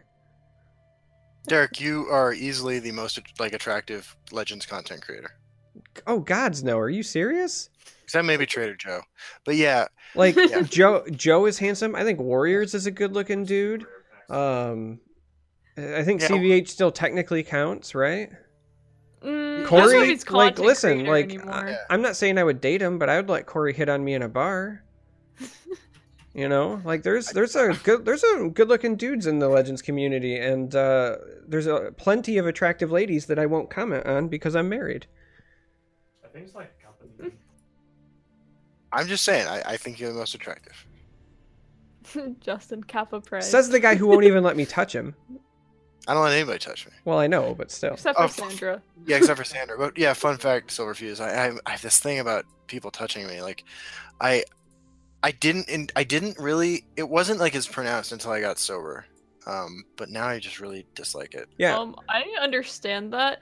I was actually um like I'm pretty hypersensitive to touch in general, and um my husband like when we first started dating, his family is a big like my family is very like we're very reclusive. Like we're Yeah. introverts, reclusive. We don't have parties. We're just like, all right, we're gonna stay at home watch a movie tonight. Like that's just my family, and we're not huggy, touchy feely. My husband's Yeah. family, on the other hand, they want to do everything together all the time. They're like, Oh, oh, we're gonna have dinner now. We're gonna do this, and like they want to hug be- when they see you, hug before you Ah. leave. And I'm just like, oh my, like it was really like Dude. when we were first starting dating too. I was like, I don't know you, like I don't want to hug you. Even if I do know you, I don't want to hug you. It was, uh, not for me at the beginning. I've gotten a little bit better with it, but Yeah. I'm like, I don't even like shaking hands. Like, hey, I all right, that's all I like. I agree. There's a limit to how long a handshake should be. I I uh. I, I, I just I explain it like this when people ask about it, like more explanation. I'm like, yeah, I, I remember the time my dad hugged me. I was 29. That's Yeah, usually I'm- of an explanation. like I'm very comfortable, I guess, with touch. Like it doesn't bother me, and I'm definitely what I would consider to be like a hugger. But that's also why before Justin and I met, I was like, "Hey, like Yeah. I'm letting you know ahead of time I'm a hugger," and he's like, "Hey, don't do that." And we we had, you know what? but I asked, and so that if Yeah. you're paying attention at home is Yeah. how It's- things are supposed to work. That's called consent, and you, you know need what? it at all times, even when it's men to men. Yeah. I will say though, after you and I had spent some time together, several we actually hung out several times. Like we did hug at the end of QuakeCon. Oh yeah, yeah. I mean, but it's just that like I I like to be respectful of people's space, so I Yeah, I, I, I- like I to really- warn ahead of time. Like I'm a hugger, so like if you if you don't want that, just let me know. No, and I really appreciated that. Yeah. Um, Sanders, you know, Samus family is from Mexico, and like there's a lot of touching and hugging and stuff. And like I still do the like every time I see her dad, like I see her dad every Friday, like because like just like you know your Silverfuse, you're talking about your uh, husband's family, like they're they're really like involved too, right? Like I might not hear from my dad for months, and like that's totally normal. Um, but like with with them, you know, like we see them every week and uh I still do the thing with him where like we kind of like I, I'm giving him the pat on the back kind of hug because I really want the hug to like end. Not that I don't, not that, not that I don't, Like, uh, not that I don't love him, and I don't have tremendous Yeah. respect for him, but I can also just like, you know, I can't. hey, have you ever like Definitely agree with you, Justin. have you ever like knocked on a wall to hear the hollow spots? That's me when Uh, I'm patting on somebody's back. I'm trying to find the spot to put the knife. You know, the weak spot. Jesus. Fucking Uh, dark. Next question. Uh, Justin, are you doing your doctorate in psychology to become a psychologist? I'm working on my master's in uh, clinical. Um, sorry, I'm playing Path of Exile. In, in uh, clinical mental health counseling uh, towards an LPC, and then the Sanders also in grad school. And as a convicted felon, the things that being a having a, PhD would allow me to do versus the things that having an LPC would allow me to do, are, there's no difference basically. Like I'm never going to be able to work in a hospital and stuff like that. So Sandra will continue on to get her PhD, and then my plan is to not. Yeah, I know. I actually looked into doing psychology myself for a while, and that path is still like really hard. So I respect it a lot. Like I think people like, you know, psychology is often seen as like a joke degree as your bachelor's, but the master's and the Right. PhD are just like you just dive into a whole nother layer of depth, and Yeah. it's. I mean, it's hard. Like there's. It's hard to find like internships and stuff too, and like you have to do like you really have to love it and like after looking into it more i was like well i just don't quite think that fits me enough but i respect a lot of people who do and i know it sounds very stressful and i know a few people who have gone that route so like i respect that job a lot Yeah, thank you. I mean, it's it's what I'm doing is everything that is like tedious about learning about medicine, combined with like learning entire new like basically languages with which to speak to people. Um, it's it's complex. Uh, you certainly see a lot of people who are who are naturals at it, and then you see some people who um, need a lot of work, frankly. Yeah, some people are communicators and some people are scientists and some people are both. Yeah, exactly. Yeah, there's this, and and and it's really it's a it's an overlap of the two, the two fields. Yeah. You know, you know, like I'm I really struggle in like my research methods class, my diagnosis and treatment planning classes, stuff like that, and then like in you know counseling the culturally diverse and in like counseling the substance abuser and uh, motivational interviewing, specific therapeutic techniques and styles. Like I, it comes fairly effortlessly to me. But like the flip side is that I'm working a thousand times harder in these classes that have anything analytical going on. Right. because like that's just not me. Like I'm a feelings guy. Like you know, I just I don't. Yeah. So, Uh, but it's fun. Change of pace question. Uh, Dark Ecologist asks Do tournaments take too long or do people like that they go all day? I think Legends is at the very cusp of how long individual matches can take before you cannot have a functional one day tournament. i think so too even quakecon was like that was brutal quakecon was or like not quake well quakecon and the qualifiers like the qualifiers like that was just brutal those that was a long day like i mean and Yeah. then the fact like you know the second one i made it to top eight and it was like i have to wake up and do this all over again and like Yeah. emotionally you're like hyped at the same time you're like oh my gosh and you know you can see the lineup so i was like testing the night before and honestly i was like oh wow i'm pretty screwed against this lineup just because the way like uh the decks i was playing against i had shinara make all the decks and I, I generally wasn't winning even when i felt like i was taking the most advantageous lines Mhm. so I was like, like I was pretty stressed out before because I was like, wow, um, you know, like tempo assassins got into my crusader and my Hlaalu, and then mid BM's good into both of those too. And he, uh, I had scout, which I mean, It was pretty good into most things. Uh, like good into tempo assassin and such, but it was uh, it was conquest though, so you only had to win. You only got one game with those, so. But overall, it, it's long. Like today was long too. This was 32 people, and it took seven and a half hours. And this was a very heavy aggro meta. If it was control, I mean, I would have not have been able to take a 30 minute nap before Yeah. the podcast So yeah. and eat. that's something that's uh, like really important that I want to touch on that I think gets lost in a lot of the conversations about things like conscription, right? As much hate as that card gets, it does end games sooner for what are supposed to technically be control decks, right? So Which I don't think I like that though. I, I know I know that people say like you don't like that, but you do have to remember one like if there's ever a meta where those are the good decks and they're not ending the games a little bit sooner and you're you're just single games, not even talking about your rounds, like if your single games are you know 20 minutes 30 minutes 40 minutes and now you're talking like two hours for a single round between people like your tournaments bleed on.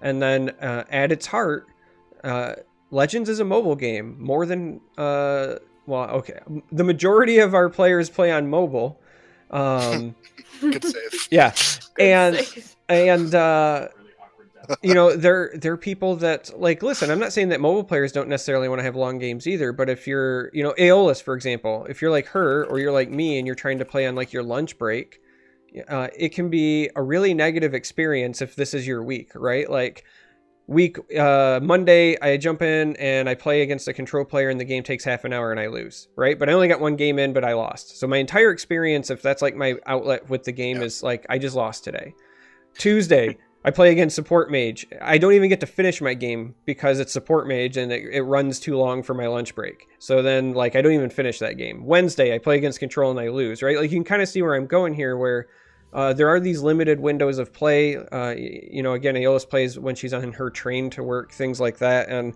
I'm not saying that that is hundred percent needs to be like on the mind from a design standpoint, but it does need to be, I think, something considered or at least talked about. I guess to me, like that, I think I guess I see that as appealing more to like the casual base and like mobile as well. But I think from a competitive standpoint, like I personally like I think like the Joe Caricon games today were like fantastic. It was also the beginning of the day and it was really, you know, hyped up for it. But as the day went on and I'm just seeing Warrior kill each other at turn six, turn seven, over and over and over again. Like no offense to any of the players, they all played great, but that starts to get boring really quick. And I Yeah. don't think as a spectator that's very fun. Like you're watching the same duck play three times. Yeah. I and know- it was I on top totally- of that we were last hero standing, so we saw Warrior 3-0 two times. Like six games of Warrior in a row is not fun. Yeah. No, I, I totally agree with you. I, I think that there is a little disconnect between what makes for a good tournament viewing experience and what makes for an ideal mobile game. Yeah, I I mean I would agree with you. I don't necessarily just want to see an aggro fest, but what I'm saying is is that from the control side, right? So when I'm talking about like cards like conscription that get a lot of hate or whatever, um, you know, even if you're playing a control deck, I think that turn like 15 is probably the sweet spot in my mind. Like re- at least somewhere between 15 and 20. Uh, like if I want to be ultra conservative and give people a ton of extra time, but like it. if uh, you know if you're playing an aggro deck and you end by turn six, like that's great. But if I'm playing the control deck, you want the game to last long enough where you can play some of your big impact cards, right? You want to play your Odahviings and feel good about it. You want to play your late game combos, but then those should close out the game, right? Like I don't need to play three conscriptions in. Journey or Paarthurnax, you know, four times, or you know what I mean? Like when you get to that point, um, I do I- think Control had a hard time closing games. Like even with Scout, like it is you build this giant board. I mean, at times too, your opponent should just concede. Like I think that's, I don't. I think sometimes Control gets blamed for you know you see people run it all the time. They're like, why won't they just break my runes? Why won't they just break my runes? And it's just people that don't understand that if I'm Control and I give you those cards, then you might get lethal now. So Yeah.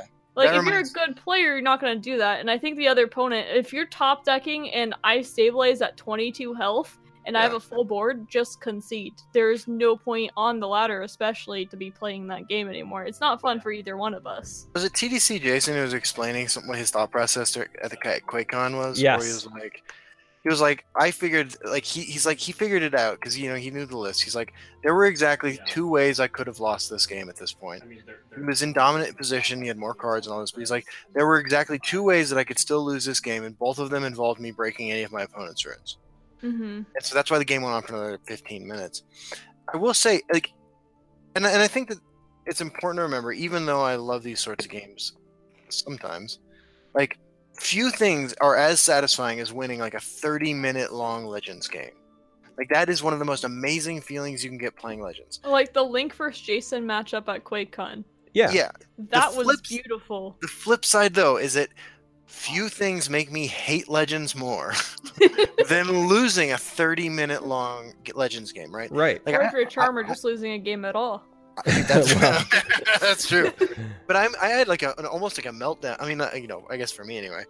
Uh, I uh, when I was streaming on Tuesday, or no, on Thursday because I was play I played like a third 25 30 minute long game against a Telvanni deck that was running altars, journey, like necromancer's amulet and blah blah blah. And of course I'm playing some deck that can't win till turn 15. and like they also couldn't win, right? But like I knew that given like an infinite amount of time they were going to win, but I was like stubborn and I was like oh, fuck, I'm streaming. I'm not. I'm, I'm at 45 life. Like I'm not conceding, you know. Yeah. And I kept playing, and and it was a horrible decision on my part because like I just kept getting angry and angry. By the time I fucking finally actually. That's how I felt against support mage too. Like that. It was, that was what happened support mage. Like you knew that your game was done, but at the same time you're like, ah, I'm just gonna waste their time. they have no win conditions. right? Yeah, I, I actually my yeah. My favorite, my favorite version of support mage actually run literally no win conditions. Yeah. yeah, there's Uh, something about that. their win condition is I have cards you don't. Yeah. Pretty much. So I've lost I've lost games actually though playing support mage against people who figured out what I was doing and played me until I drew my deck out. And then I'm like, oh man, fuck. like, cause you know I thought I sometimes had them. right, sometimes you don't hit anything off your orb and off your college or whatever, and so you never have you, you just actually have no way to win the game, and it's it's not great.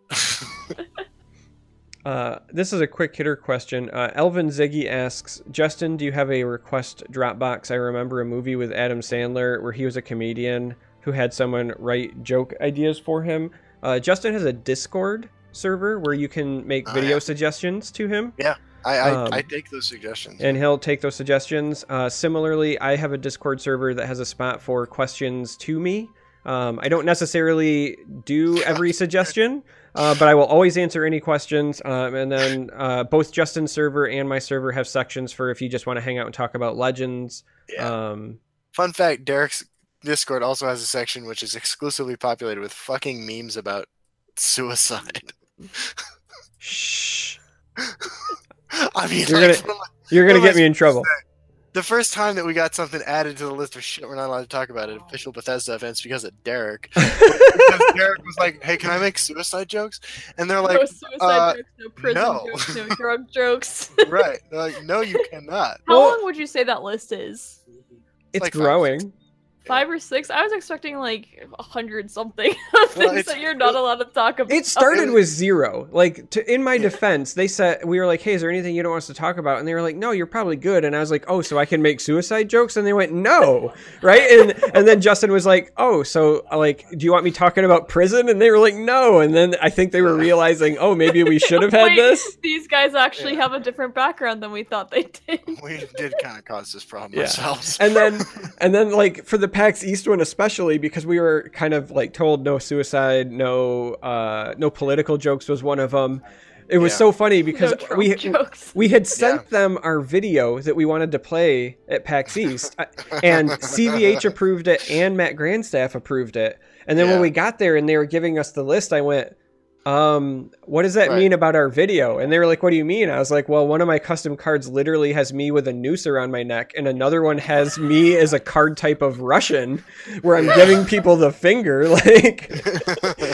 and they were like, wait, what? This like, approved. I saw the blood drain from CVH's face. Like he did not know what to do. He had to run and find Matt, and when he found Matt, Matt just went, "I've approved it, so we're Yeah. rolling." that was pretty great. Yeah. That was pretty great. Why have I not seen this video? Oh my god, are you serious, Derek? Can you No, I can you play it. it on? The, can you play it right now? Uh, probably. I'm How sure. I- long ago is this? This was in April. Mm, I wasn't playing then. That's why. Oh yeah, I'll uh, I'll find it and then we can we can throw it up here real quick. Um, they flew us out to Boston, and we were at PAX East for the Bethesda Days thing, which, by the way, is where I got my favorite T-shirt of all time. Uh, and we asked, we're like, "Hey, can we make a video?" and then can you play it on your official fucking channel? and they're like, "Oh yeah, sure. How bad can it be?" and like, so we, it was like, it was like four days after Morrowind came out. So the video's premise is that, oops, we forgot like a sixth house, and so we invented a sixth house with some custom cards. It's it's uh, it's pretty fun videos. Sandra and Derek and I all collaborated on it. Yeah, I'll uh, I'll be able to play it here in in just a minute. Uh, let's catch up on questions real quick, and then I'll uh, I'll hammer it. I, I think I got it where I can do it. It's where the House Sodius thing is from. Yeah, yeah, that's where that comes from. Um, all right, so we'll rapid fire some questions real quick. Uh, Zenkarn wants to know, uh, Justin, does this endorsement mean that the Crab Shack is getting a team with you and Charmer as team leaders? Yeah, so like earlier this week, some guys in the Discord were like, "Let's start an official team," and I was like, "Yeah, all right." and so people started putting like the crab thing in front of their names. I was like, "This is fucking awesome." And I was like, "By the way, guys, like I have no leadership skills, and I, and I don't like know the first thing about being on a team. Uh, but if you want to do this, like I'll totally support you." so that's where we're at with it right now. Mud crabs and crabs and memes only. Yeah, it'd be cool. Um, back, back when I did play in tournaments, like, and like, I I, I would routinely bring like Mimi decks because I just thought you know I think I thought it'd be fun and like I, I you know I knew I was there, and uh, like.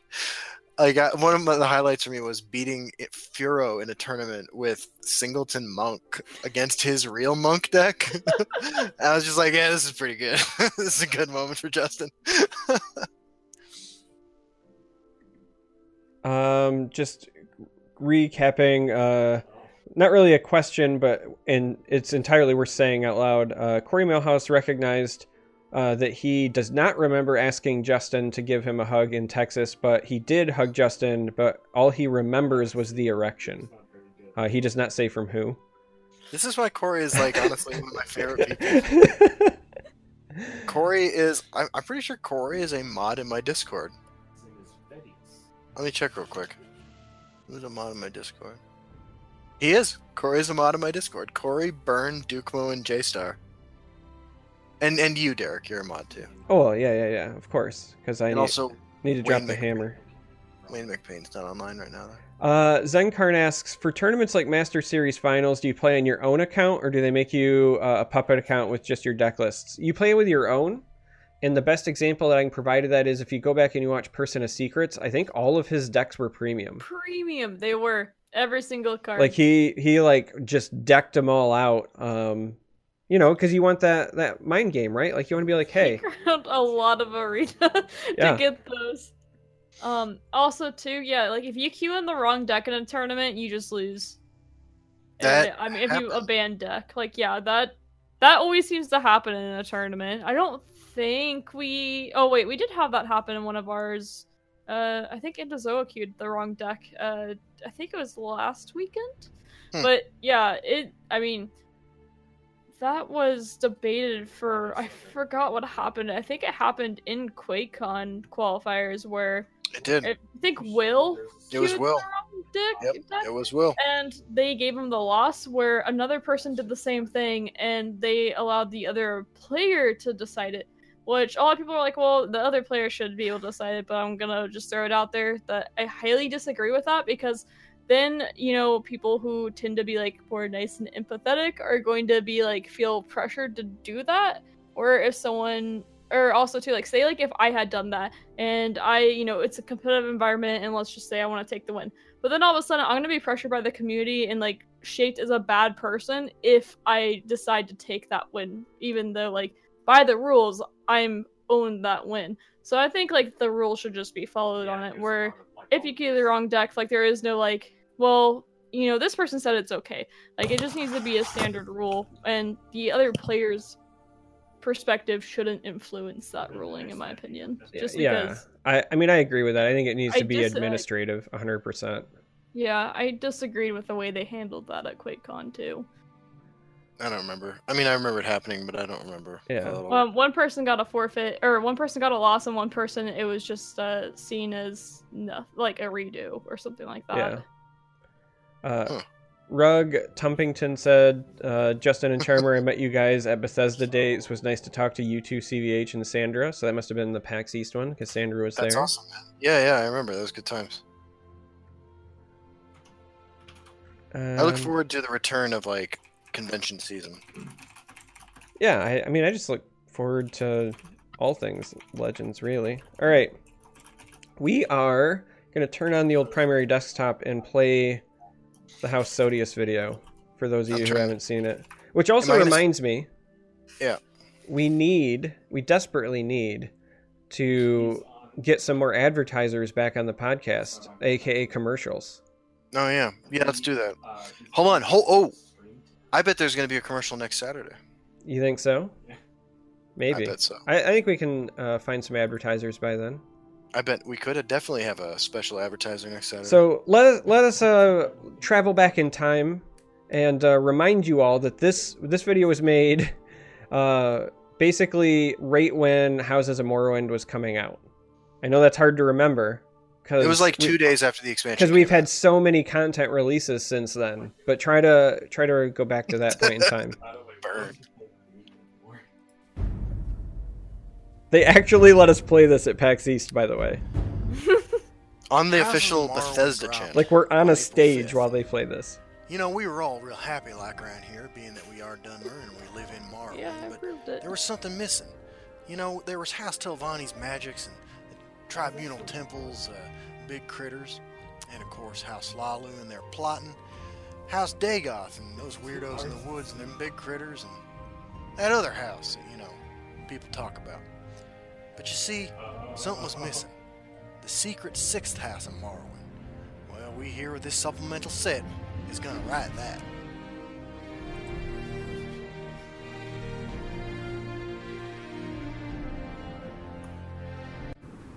That's why we're proud to bring you House Sodius, the sixth and missing house from Houses of Morrowind. Brought to you by the same people who brought you the other five. House Six, House Sodius, is where it's going on. We may be the forgotten people of Morrowind, but we have not been forgotten in our own hearts. And now we're making a big impact on the game with our new mechanic, mining.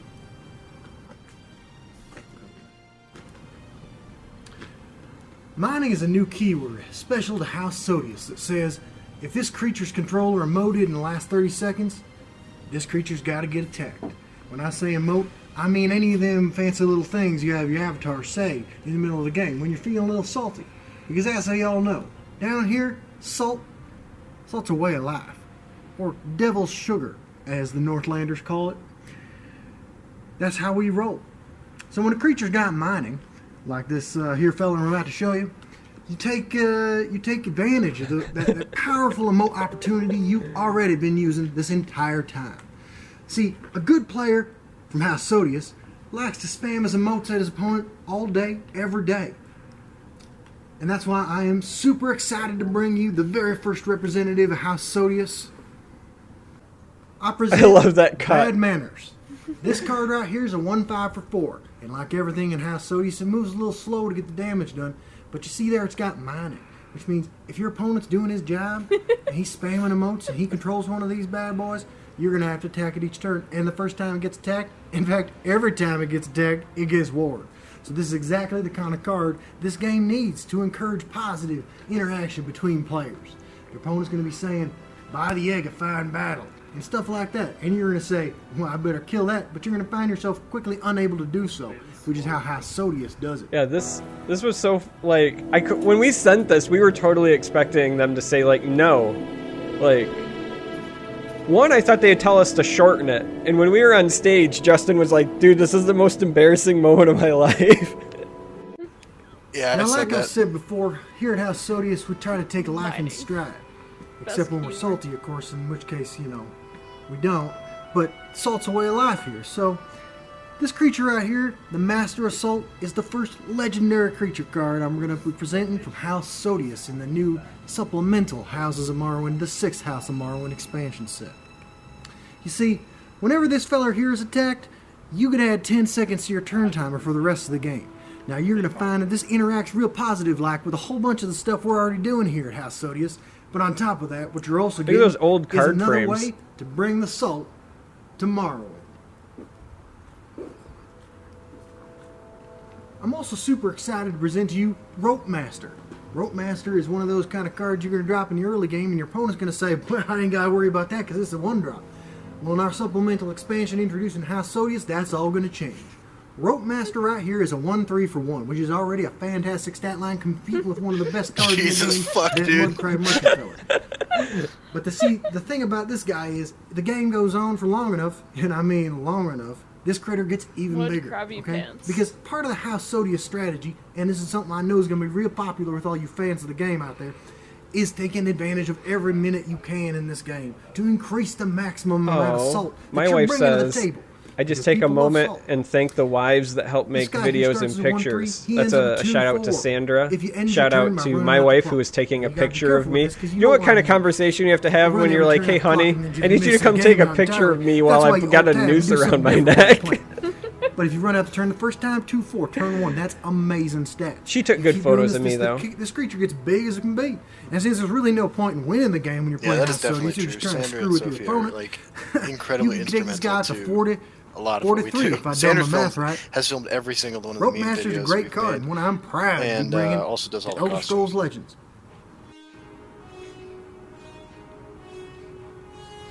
He still does. Oh, hey, I didn't see you there. I was just getting ready to go out and do some salt hunting.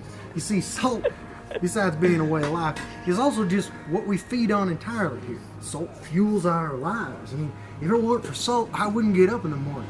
I live each and every minute of my day to present as much salt to my enemies as possible. And of course, sometimes the salt gets to me as well. I got high cholesterol, high blood pressure, and all that is, of course, a consequence of my massive daily salt intake. But that's how you do it here in House Sodius. If you don't do it like that, why are you playing the game? I'm not playing this game to have fun. I'm playing this game to get angry.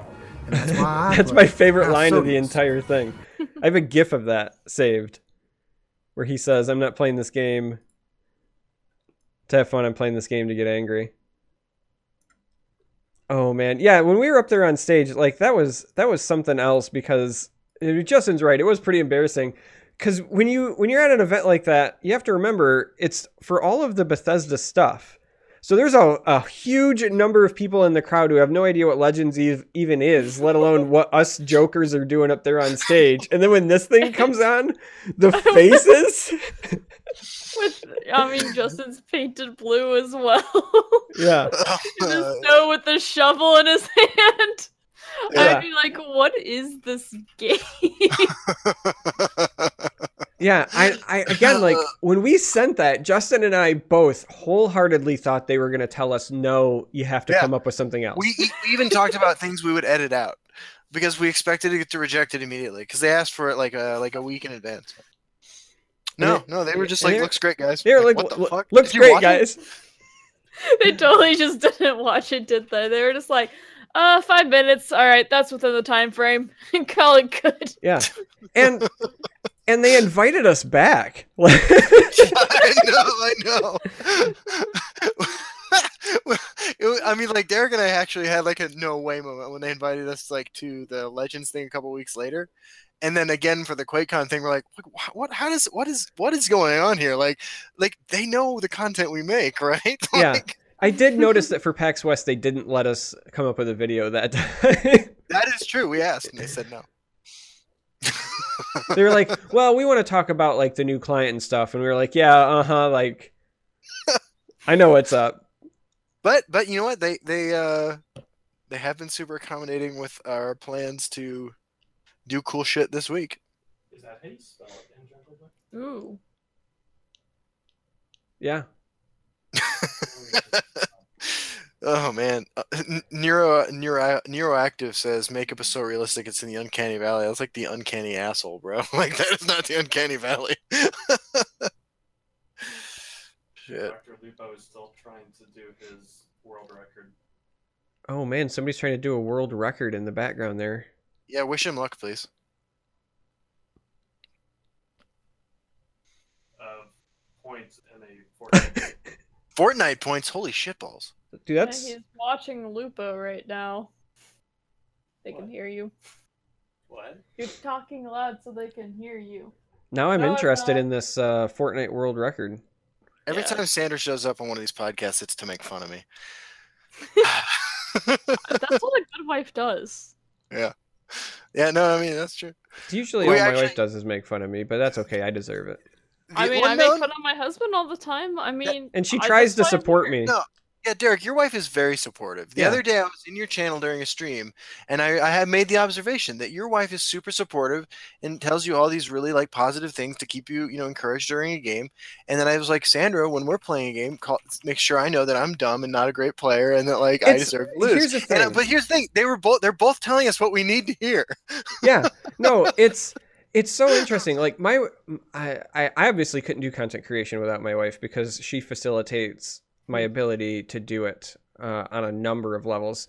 But it's also funny to me because not only are they telling us exactly what we need to hear but they're also telling us those things at the worst possible moments like sandra's telling you you suck when you're actually sucking and i can see that it's like like you know you need to hear it but you're like Arr. and then she's like she my wife is like hey like i know you can do it and it's but but it's like when i'm losing and i'm already angry and in my head i'm like it just makes me more angry On But- stream all the time. She's like, "You got this," and you're like, "No, I don't. He's just Yeah, gonna do just let me next turn." swallow in my self-pity but yeah they i mean they're our biggest cheerleaders and they're it's so funny like i i married justin and justin married me as weird as that sounds like sandra and i when we met Yeah. are are so uh, very, Very similar Yeah, and then um, Justin, uh, unfortunately, because of it's so much harder to travel with kids, has not yet met my wife, but he will someday. Right.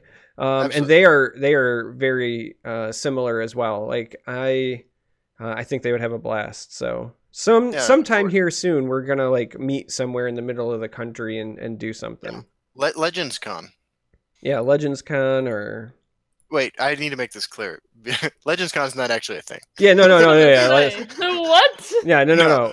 But I've been making jokes about how we need to have a Legends Con, and by the way, Denver would be a great place for it. yeah he's he's talking more about like maybe trying to schedule a community get together or something i've also talked to justin about maybe trying to uh like I'd be okay with go Denver, go too. to uh gen con or something just because that's kind of Yeah. like centrally located in the country and it gives people an excuse to to go um i don't know we've talked about a couple of different things but we do want to get some sort of like get together organized at some point i think that would be a lot of fun I agree. and um but no i mean we could just like you know go to like budokan or Is Budokan a real thing? I don't know. It's probably It like has to be, doesn't it? Well, wait.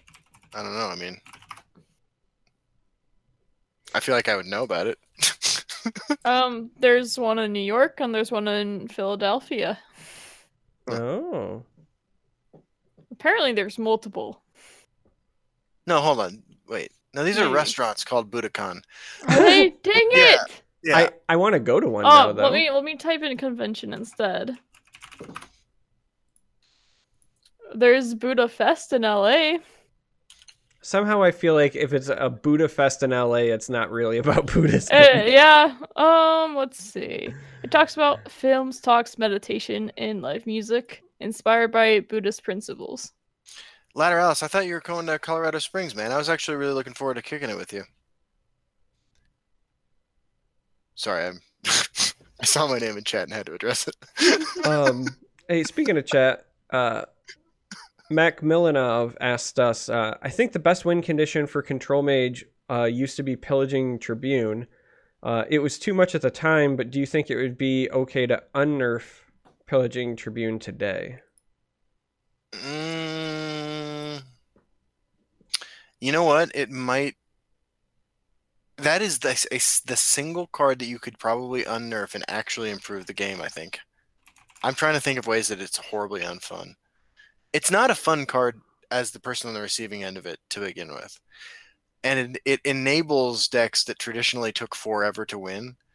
But those decks, since the card got nerfed, have gotten a lot more proactive tools that they just don't run because they don't have a card like it. Here's I'm not sure. here's why I don't think you can unnerf it. I actually Yeah. don't think you can unnerf it because it would be the new burn and pillage for the aggro mirror. So like when Legends first hit open beta, your uh, whether you want to call it mid range or aggro or whatever, your mirrors for like archer games were who got to play burn and pillage first because it put the other person so far behind that like uh, like it didn't Right. matter. Right. Um, if you're playing like a redder and aggro deck against any other aggro deck, and they're like, even if your turn five is like sour, if their turn five is, uh, you know, pillager, especially on a full lane where you might have catapults or something, uh, I think you put the game out of reach like really quickly there. I think that it's just as scary in aggro uh, with like the old version. And if you're not familiar, the old uh, Pillaging Tribune was uh, a summon of it gave every other creature in the lane drain, so it was capable of some pretty massive health swings. That's yeah, especially with the boards that you can develop right now, with like Yeah. Path Mage, for Yeah. example, on eleven. That would be That- pretty that- nuts. That is fair. So Uh, Nicholas said something in chat that reminded me of something about what it's like to meet people in person. Um, we put up a poll before Derek and and uh, and Christian and I uh, met for the first time, asking who they how how tall everyone thought we all were, because you know we never stood next to each other, and like everybody like it was all wrong, right? Like Christian is four inches taller than me, maybe three inches at least and then I'm an inch or two taller than Derek. Everybody thought it was like the other way around. it's so weird. How I'm, tall I'm would you guess I am? How tall do we think you are? Yeah. Um, five six. I'm gonna I'm gonna be honest. I think that there's uh, two possible answers with like no room for variance in between. All you right, what you, are they? you are either five four or you are six five. you are- six five. Yeah, you are either uh, a hulking uh, Amazonian queen or uh, you are a tiny uh, like shortstop or catcher uh, on a softball team. Um, I'm five foot nine. Oh wow. See, yeah, it's impossible to tell. Like, Yeah, that was actually something um a group of the women were talking about it. Where like I think it was the oldest like I just imagine everyone being so much shorter than I am. She's like I always guess everyone like five four, five two, stuff like that. And then I was like, well, I'm five nine, and then like Asami was like five ten, and Michaela was like six foot. Like we were all very tall women in general, and uh everyone was like, yeah, we weren't expecting that because like on camera everyone kind of looks a little bit smaller. I think like like stature wise, I think camera still adds pounds, unfortunately. But I think like stature wise, everyone looks like they're, or at least the women are just like assumed to be like five four, five two, five six, or lower. So I, I- think that's always interesting. about the camera adding pounds, I actually think I look thinner on camera. Lucky Justin. Yeah. I always feel like I look. Yeah, I, I don't. I think it depends what I wear too, though. It makes a big difference on what you wear. I would say. I was gonna say I don't. I guess I ever really notice because usually it's like this where it's like shoulders up. So like, how do you even tell? And then Yeah. whenever I'm like full bodied on camera, um, it's probably for a Bethesda thing. In which case I'm wearing a suit. And then again, like, how do you even tell? Sandra is also five nine, by the way. Yeah, she's uh, same height as me. Yeah, I remember that. Um, Sammy Hunter nine by nineteen wants to know: Do you, do you and I prefer Charston or Jusmer for our bromance name? Hmm, that's a good question. What What do you think? What should we do? Um, I think Charston's easier to say, both Sure. because I think Jusmer sounds weird, and then you also have to have the three in there. Justmer sounds like a like a a race of elves and Elder Scrolls that lives on some island where there's a lot of inbreeding going on. These are the Justmer. Yeah, it does. We're in House Sodius here. It, it sound yeah, it sounds like uh, some offshoot of the Dunmer that lived in a cave and were forced to inbreed for like a century and then came out. yeah. This is my sister wife, Ethel. Funny. Times, man. Oh, was that a good times I heard? I it was. Oh, Justin's getting tired. I am, but like I'm I'm holding, I'm I am hanging in there. This No, I know, a- I know. I'm just giving been you a a really hard good episode. No, this has been a fantastic episode. We knew it would Yeah. be though. Season three has been off to a great start, except I think we missed last weekend. Didn't we? Uh, Did we do an episode last weekend? Pretty sure we missed it, and it was my fault because of Oh, it was your my anniversary. uh, anniversary. That's totally fine. That I- that's acceptable. I Yeah. was spending quality time with my wife, and then when I came home, I basically had like some version of the flu, and I passed out and did not get back up Hmm. for the podcast. Yeah, that's all right, man. Yeah, completely understandable on that. Lateralis says Justic Lars Walt. I actually kind of like that. I do too. It sounds like a Harry Potter character. It does sound like a Harry Potter character. It does, or like um, I could even see it as being like some villain in a, a 40s themed movie about Nazis. Like Baron von Larswalt sounds like a villain to me. That sounds yeah, or like some kind of like detective series movie where that's like the main either I would say probably the villain as well. I don't know why it sounds like a villainous name Yeah, yeah, rather than a heroic name. that's funny. See, it's the the Walt part of it. Yeah, no, definitely. Like that's my my father's side is uh comes from Germany and I I've always said that I sound like I I, mean- should have been a like a Baron von Oswald or something. Those are traditionally very villainous people. Yeah. my family, my family's also from Germany. I can say that. Yeah. Letter Letter Ellis says, "Oh, you guys are definitely the villain that monologues. A hundred percent. yeah. Oh my god. Listen, actually, I would go the other way. I'm the villain that monologues because I want you to know every way that I've beat you. And Justin is the villain that like creates the like laser that's gonna like inch slowly towards the rope, towards a, like he's he's like the the Goldberg device of villains uh, in the do Bond something movies. really creative to slay his victim. that they- it would just be like, "What is this guy do?" Uh, uh, Yeah. all right, all right, you just Yeah. go with it. Yeah, whenever whenever you're like, who what villain creates this like weird mousetrap for a person and then leaves them, of course they're gonna escape. That's actually Justin. Like That totally is. he's he's he's jigsaw. Like you could make an entire Halloween movie about Justin coming up with creative ways. Oh my god. Dude, that is perfect. Oh shit. Dude, so this is spoiler week. We actually haven't really I mean we we touched on Frostfall in the beginning. But this is the best time of this I mean like look, I the week the like 2 or 3 weeks after a set comes out, brewing with it obviously fantastic. Obviously a great time to be playing Legends, but man, like spoiler season is the most exciting for me, right? Because it's zero effort on my well, actually that's not even true. It's very minimal effort on my part. And like I- I get to see like every day is like Christmas, right? Like I, I just I think it's so fun, so exciting. And, and reading everyone else's reactions and seeing what their crazy Mhm. ideas for new stuff, and like we all kind of come together, right? Like I just I love spoiler season. Like I, I wouldn't trade it for anything. Yeah, I think it's a really exciting time for Legends 2.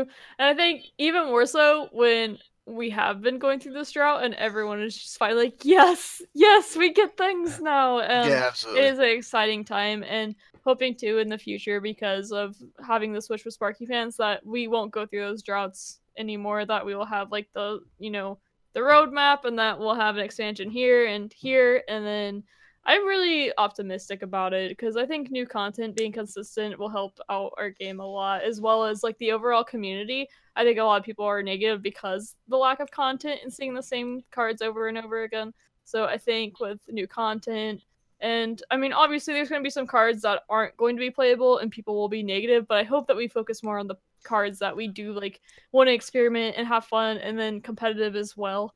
And not so much on like, well, this card's completely unplayable. Like, Hey, it's a listen, lot more to have fun. when Forgotten Hero Collection got released, the number of playable cards was pretty low at the time, and then the next round of content hit, and it became one of the most like densely populated expansions ever in terms of playability.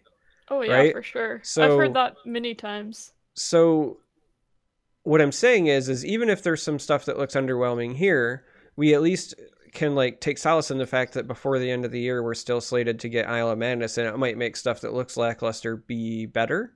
Right? Right, and, and, it, and it's worth repeating that this expansion was designed after Isle of Madness, right? And this is by Sparky Pants too? Is it?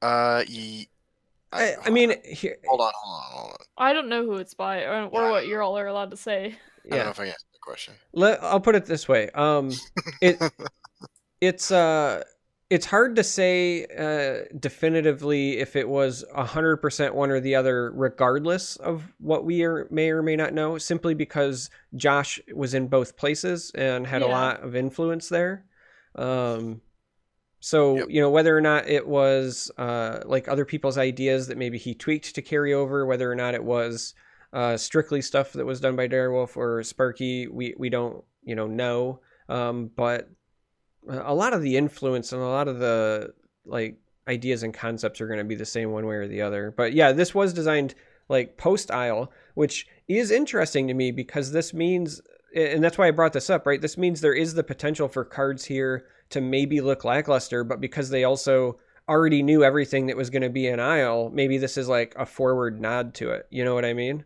Right. Yeah, exactly. This is I mean layers on layers on layers here, you know? I mean it's it's just incredible. And this is we we are like as of this set, right? Like we are finally on two and a half years into this fucking game on a regular release schedule, in theory. In theory, now you're scaring me, Justin. No, I mean I actually don't have like I actually don't know. But Can't break the NDA if you don't know it. well, well, we can all hope. I mean or maybe I'm just getting really good at it finally. at, breaking the NDA or not breaking the NDA. It's impossible to tell with me, really. if people expect a lot less of you when they assume you're stupid.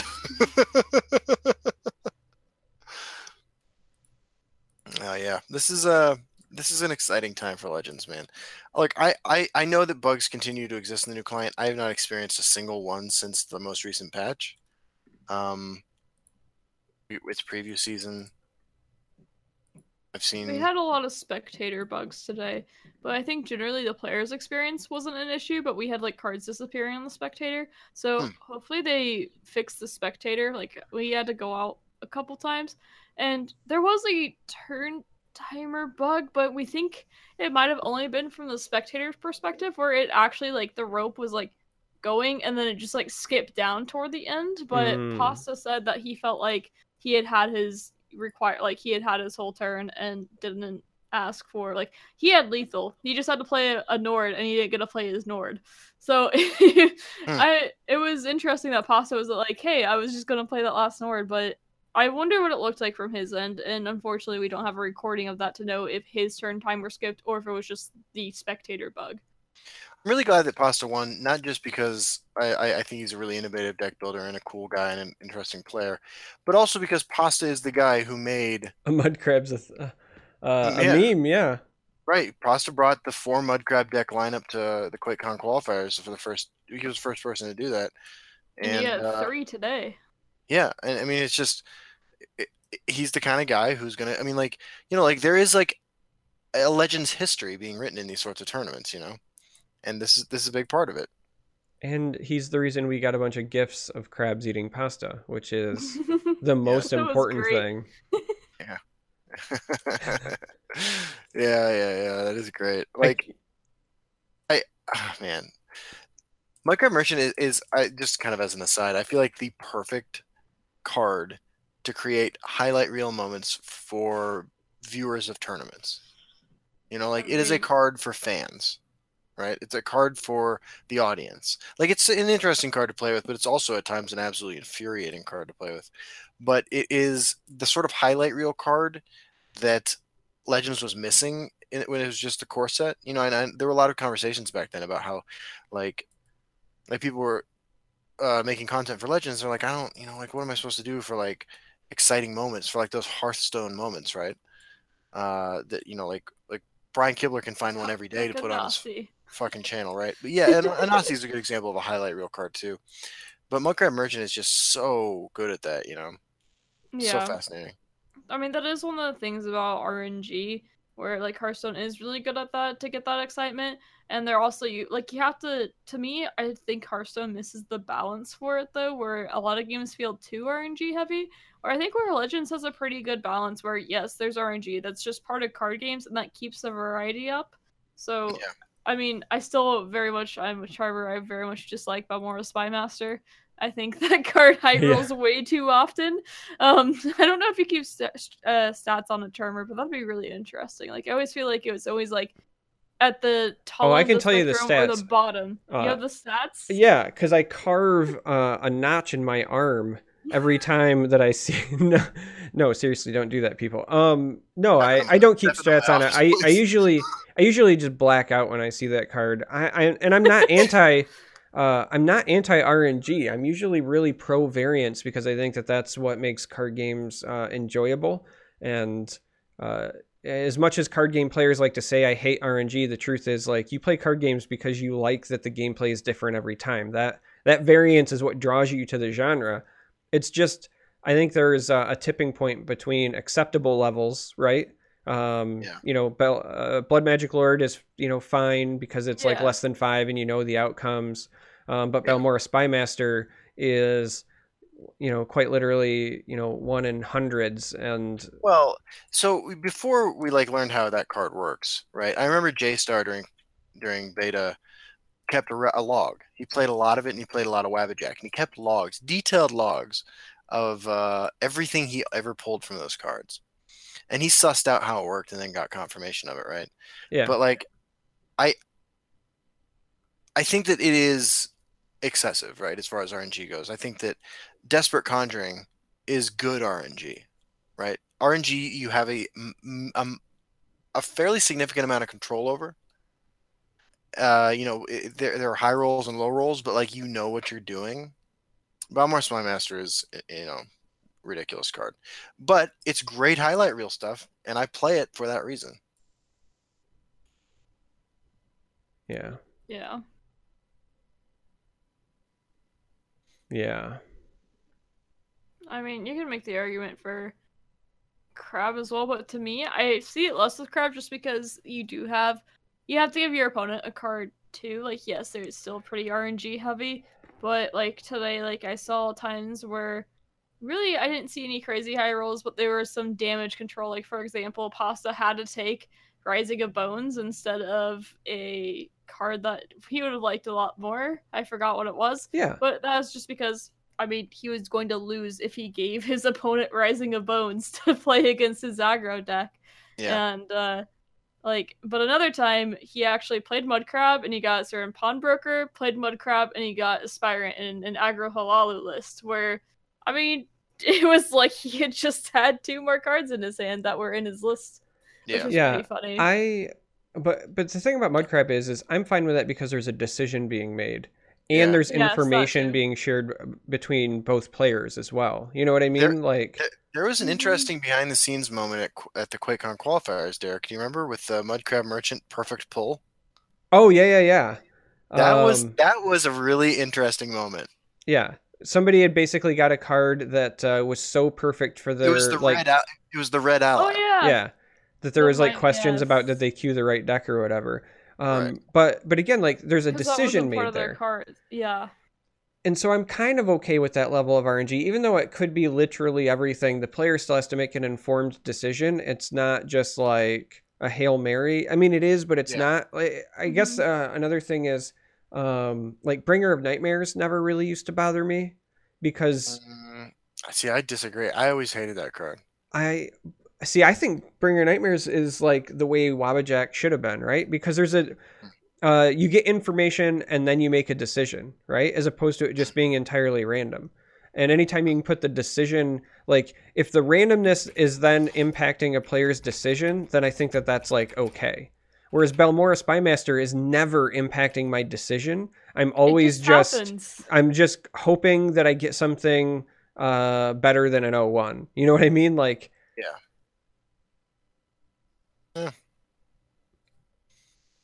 am I sp- I am falling asleep, guys. yeah. I uh yeah, Balmora Spymaster is one of the best cards for highlight reel moments in videos until we get something better. But as Don't as- say those words out loud. How dare you? You take that back. Just say mud crab instead. Come on, you can't go against mud crabs. I mean, with Balmora Spy, Spy Master, you can't get Mundus Stone into charge for lethals on Pit Lion. I need to say that I c- fucking called that that was going to happen in the weeks before QuakeCon. Like, You're like, this is gonna happen. yeah, I tweeted out beforehand that somebody was going to win a game from a mud crab merchant into a Mundus Stone into a roll, and it happened. Can you confirm, Charmer? Oh yeah, he totally did. Yeah, we were we were losing our minds when it happened. like, I think that that's actually when I said shit during QuakeCon. Yeah. Did you get fined for that? Not at all, man. They actually No. didn't have any rules about language. Oh, imagine if you just started Uh, going off. Well, yeah, Well, I was gonna say they said like Don't Keep be it to a excessive. minimum. yeah, it, it said like don't be excessive because we asked we were like you know what happens you know if Right. in the heat of the moment we do something and they're like look as long as you're not like deliberately going on a rant or whatever like they're like if it's in the passion of it Yeah. like it is what it is um Right. so they were pretty good there they even I, I know i've said this before in the podcast but they even gave me permission to throw a chair yeah. yeah yeah. That's true. because i'd They- asked They came up with the special effects too, like on the scene with the shout thing. yeah they were they were probably a, a a bad influence on justin and i They really like greenlit anything we could come up with, except well, they we talked almost about we talked about the orc thing, yeah and we decided it was just like not feasible for a couple of reasons. Yeah, we almost got uh, them to send us to Disneyland. Yeah, What? actually, they, they they they would have. They said that to they would do have what though? just hang out. Like I literally you had, film it. yeah, like I had Yeah. pitched. I said for this last one, I was uh, when we were getting ready to go into the final week of the qualifiers. I just happened to say to Perry, "Man, I was really hoping there was a different set of flights this week because I wanted to come in earlier." Uh, Justin and I wanted to go to Disneyland, and I was going to bring my video camera, and we were going to film it. And Yeah. it was we were gonna because at the time we were gonna make a video for like Fun and Interactive goes to Disneyland, and it was literally just gonna be like Justin and Yeah. me doing Justin and Charmer things, but at Disneyland. Yeah. And and he was like, he's like, oh man, that's really funny. He was like, if we send you, uh, can we use your your footage and uh, maybe film some stuff for QuakeCon too? And I was like, wait, what you say? He's like, yeah, send you. And I was Yeah. like, Why didn't you do it? It didn't work out with our schedule. yeah. We, it- Aw. it- it- the problem was, uh, we both like I worked Saturday mornings. I, I I ran a men's group from nine to noon, and then I would fly from Denver to LA at two, and get in, and there wasn't enough time. Yeah, like no no joke. Uh, every week of the qualifiers, Justin and I worked and then went straight from work to the airport to fly out to do it, and then flew Yeah. back. Like, Yeah, I remember seeing your tweets. I was like, "Oh my gosh, how do you do that four weeks in a row?" Like I'm playing and I'm like, "Holy crap, I'm Yeah. exhausted." By Sunday, I was just always super tired because those turns take a lot out of you. And then casting, I think, was even more mentally draining. And you're on a big stage too, and you've traveled. Like, I don't know how you did it. well, uh, again, shout out to my wife because those weeks, Yeah, those weeks during the qualifiers when uh, I was also coming back, and then I would like land at the airport and go, drive straight from the airport to work. I was a Yeah. Oh zombie most of those Yeah. weeks. So it was it was tough, and our significant others were incredibly supportive during that time. yeah, You know, Yeah, shout out that sounds. Ugh. Flying us around and stuff. Uh, yeah. How did we do it? Well, I mean, one of the so one of the reasons Derek and I are such good friends is that like we have shared like traumatic history, which has resulted in like us being like although totally different people, like very hyper vigilant and also like um the kind of people who work 55 hours a week and like don't really bat an eye so it's just like that that's how where we like where we bonded as friends a couple years ago and that just happens to allow us to do shit like this. Yeah, yeah. It turns out like being mentally exhausted and drained and traveling and working a whole lot um, doesn't really compare to being an addict. like it's like at any given point when you've got like a really rough uh you know background you can just go like well at least at least it's not that. So yeah yeah i mean exactly like you know D- derek can tell his own story obviously but like uh you know i was a homeless junkie for like a decade you know like QuakeCon was uh in, by pers- a matter of perspective like awesome.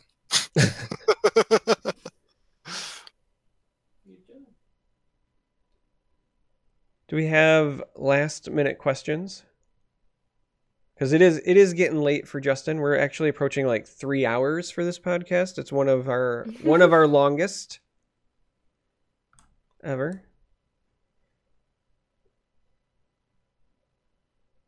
I think Chad is pretty tired too. yeah well i mean I'm also a bit tired from uh, casting and then, I mean, doing a lot. Yeah, look at that. Uh, two hours and forty-eight minutes, and we're we're still rolling. So, Dazed and Confused says, uh, "Damn, missed the whole thing. Don't worry, it'll be up on YouTube uh, either tomorrow or Monday at the latest.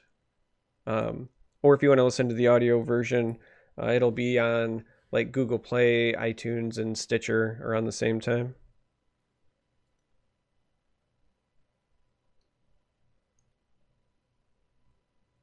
You asked a question. Uh, Nurse says, uh, "You guys are great." I asked a question earlier, but it's long gone now.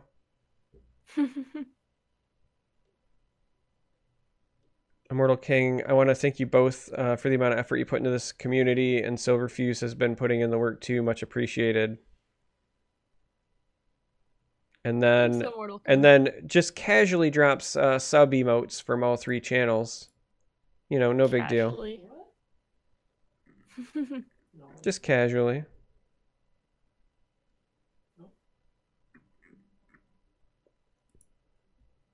All right. Well, if I mean if we don't have any more,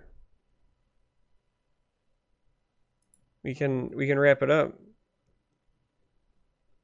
Justin's laughing, but he's muted, so Fuck. yeah, I just Yeah. noticed that too. I was like, Oh he's laughing, but he's muted. Oh man. What were you saying? I What was so saying- funny, Justin? I said my wife is asking me to come to bed, and then like in perfect like synchro like syn- like synchronized perfectly, Derek was like, "Well, you only have the one," and I was like, "Well, yeah, I've only got one wife. I can't handle any more than that." And then I, that's when I started laughing, right? So oh yeah, I, I mean we could see you like mouthing and, and laughing, but we couldn't hear you. So that makes sense. Justin in his own world once again. Yeah, we're on we're in Justin time now. I still got to record a video about this new card too. yeah, I, I was probably gonna do that tomorrow because I'm I'm tired myself. I don't know of any reveals tomorrow, but that that doesn't mean there aren't any. Yeah, I mean I don't know. There's only eleven cards, so Yeah. yeah, I don't know anything else about them. Like, I don't know anyone else who's been like, oh yeah, I get to do a reveal on this day.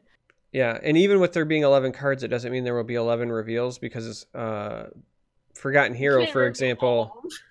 Well, well no, it's one of those like uh you- I think you probably with a set like this probably do reveal all of them. Um but more so I was thinking like with Forgotten Hero there was the three singleton cards and so Yeah. like it i- if there's ever a package like that, sometimes it might make sense to do like multiple as a res- as a reveal. I'm not saying that there is or isn't for this set. I'm just thinking like It makes sense, yeah, for the future. yeah.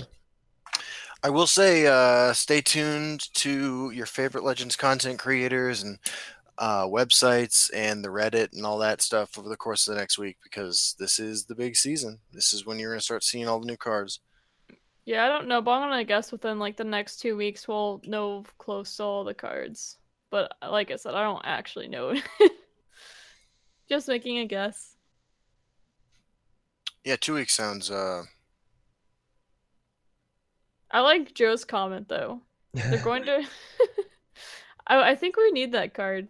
We already have Trader's Flames, but it's not the best card, Yeah. so we need a good Joe Trader card, and it has to be for Warrior.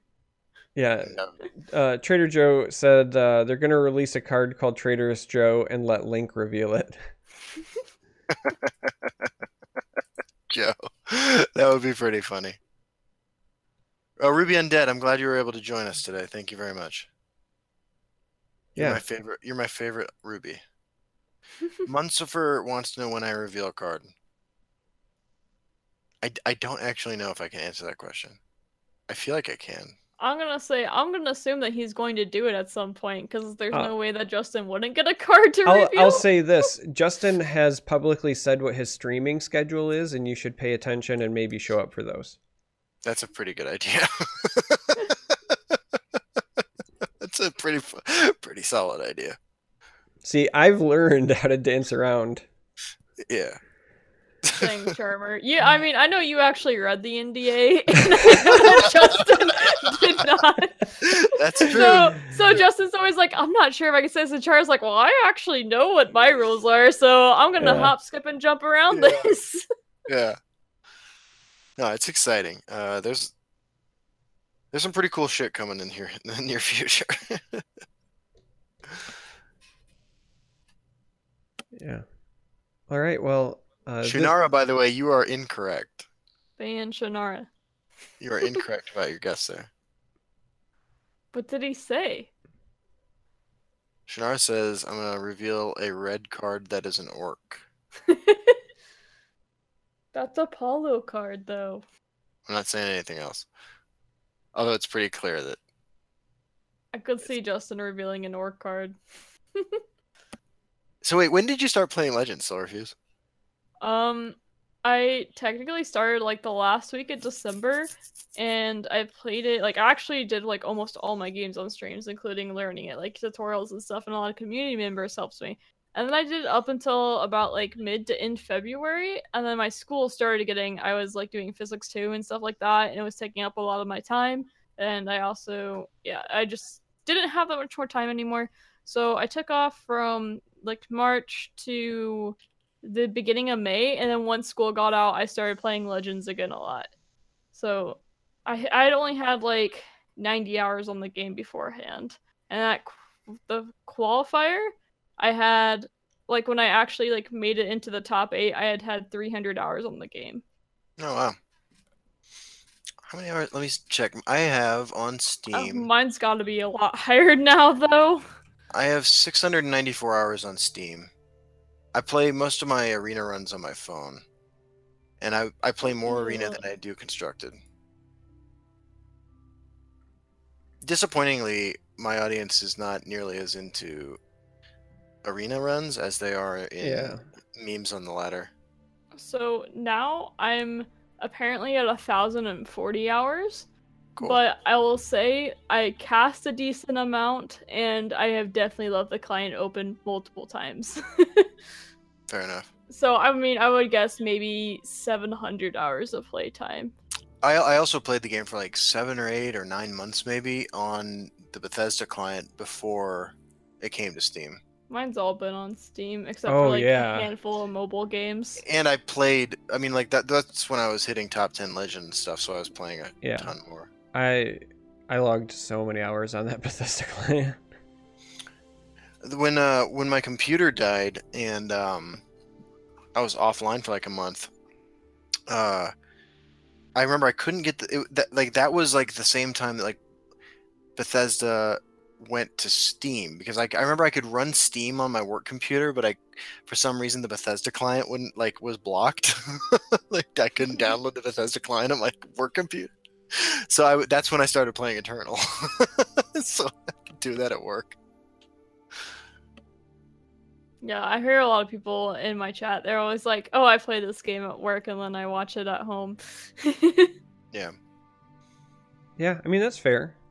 Like I said, I played on my work breaks. Charmer being responsible, or damn. just being held accountable. Not sure which one. Uh, it's Um, most it's mostly that my work uh, network is really really secure because of the nature of my work. So I can only Yeah. play on mobile at work. Um, oh yeah. And well, my husband's like that too. He's in IT, so he mostly watches streams and uh, Reddit because he's uh, network security. So if there's no breaches, then there's not much to do. yeah, I uh I was really active in the Legends Reddit during closed beta and like the first several months of open beta and then uh the, I'm sorry, the Legends Discord. I was really active in the Legends Discord in closed beta and then the first few months of open beta. And then I got a different job and work blocked my work the new job blocked access to Discord. So I didn't get back on the Discord until about 6 months ago. I think a lot of my stuff goes on at work because because I see clients like there will be, you know, I'll, I'll see a client for an hour and then I'll have an hour to do nothing, and uh, that's when I spam memes on the internet and write Hive Offender. yeah. Usually my time is either on my breaks or sometimes I get to do stuff when I can multitask. Uh, like every now and then I can lurk in streams during my workday, but I put it on audio only and I treat it like a podcast. I put my headphones in or whatever. Um, like I try to catch Matt and a few others during the day, but it's just it's so hard because every time that I actually have an open spot on my calendar, then like clockwork, somebody will come by my desk and start talking to me, and then I can't pay attention. All right, guys, I gotta go to sleep. Okay. Alright, night. Silverfuse, it was awesome to have you on. You're a fantastic guest, great content creator, excellent streamer, wonderful caster, and I look forward to working with you more in the future. And hopefully, we can meet at one of these fancy Bethesda events at some point. Yeah, that'd be really cool. Yes, Derek, you're a badass. I'll message you tomorrow, and uh, hopefully, we can work on that commercial or something like that. Yeah, well, secure advertising. Secure advertising. That's, yeah, there you go. Um, and yeah, I got eight hours of class tomorrow too. So, All right. and I'm stream I'm streaming tomorrow night at 7 p.m. Uh, there will be no card reveal on my channel tomorrow, so it should eliminate the uh, I wonder what day it's gonna be. severely limit the number of days where there will be a reveal, but it won't be tomorrow. Um, tomorrow we're gonna try to hit legend with the Charos Reaper deck. Please, I'm gonna post it to Reddit. Talk about how OP it is and how everyone needs to play it. please, please nerf Mushroom Tower. yeah. I have premium mushroom tower, Justin. This deck is beckoning me. I think I have. I fucking think I have two premium Mushroom Towers. Good night, everybody. You're awesome in chat. Love you Good all. night. Good night, Justin. Tell Sandra I'm sorry for keeping you up. She likes you way more than she likes me. Yeah, well.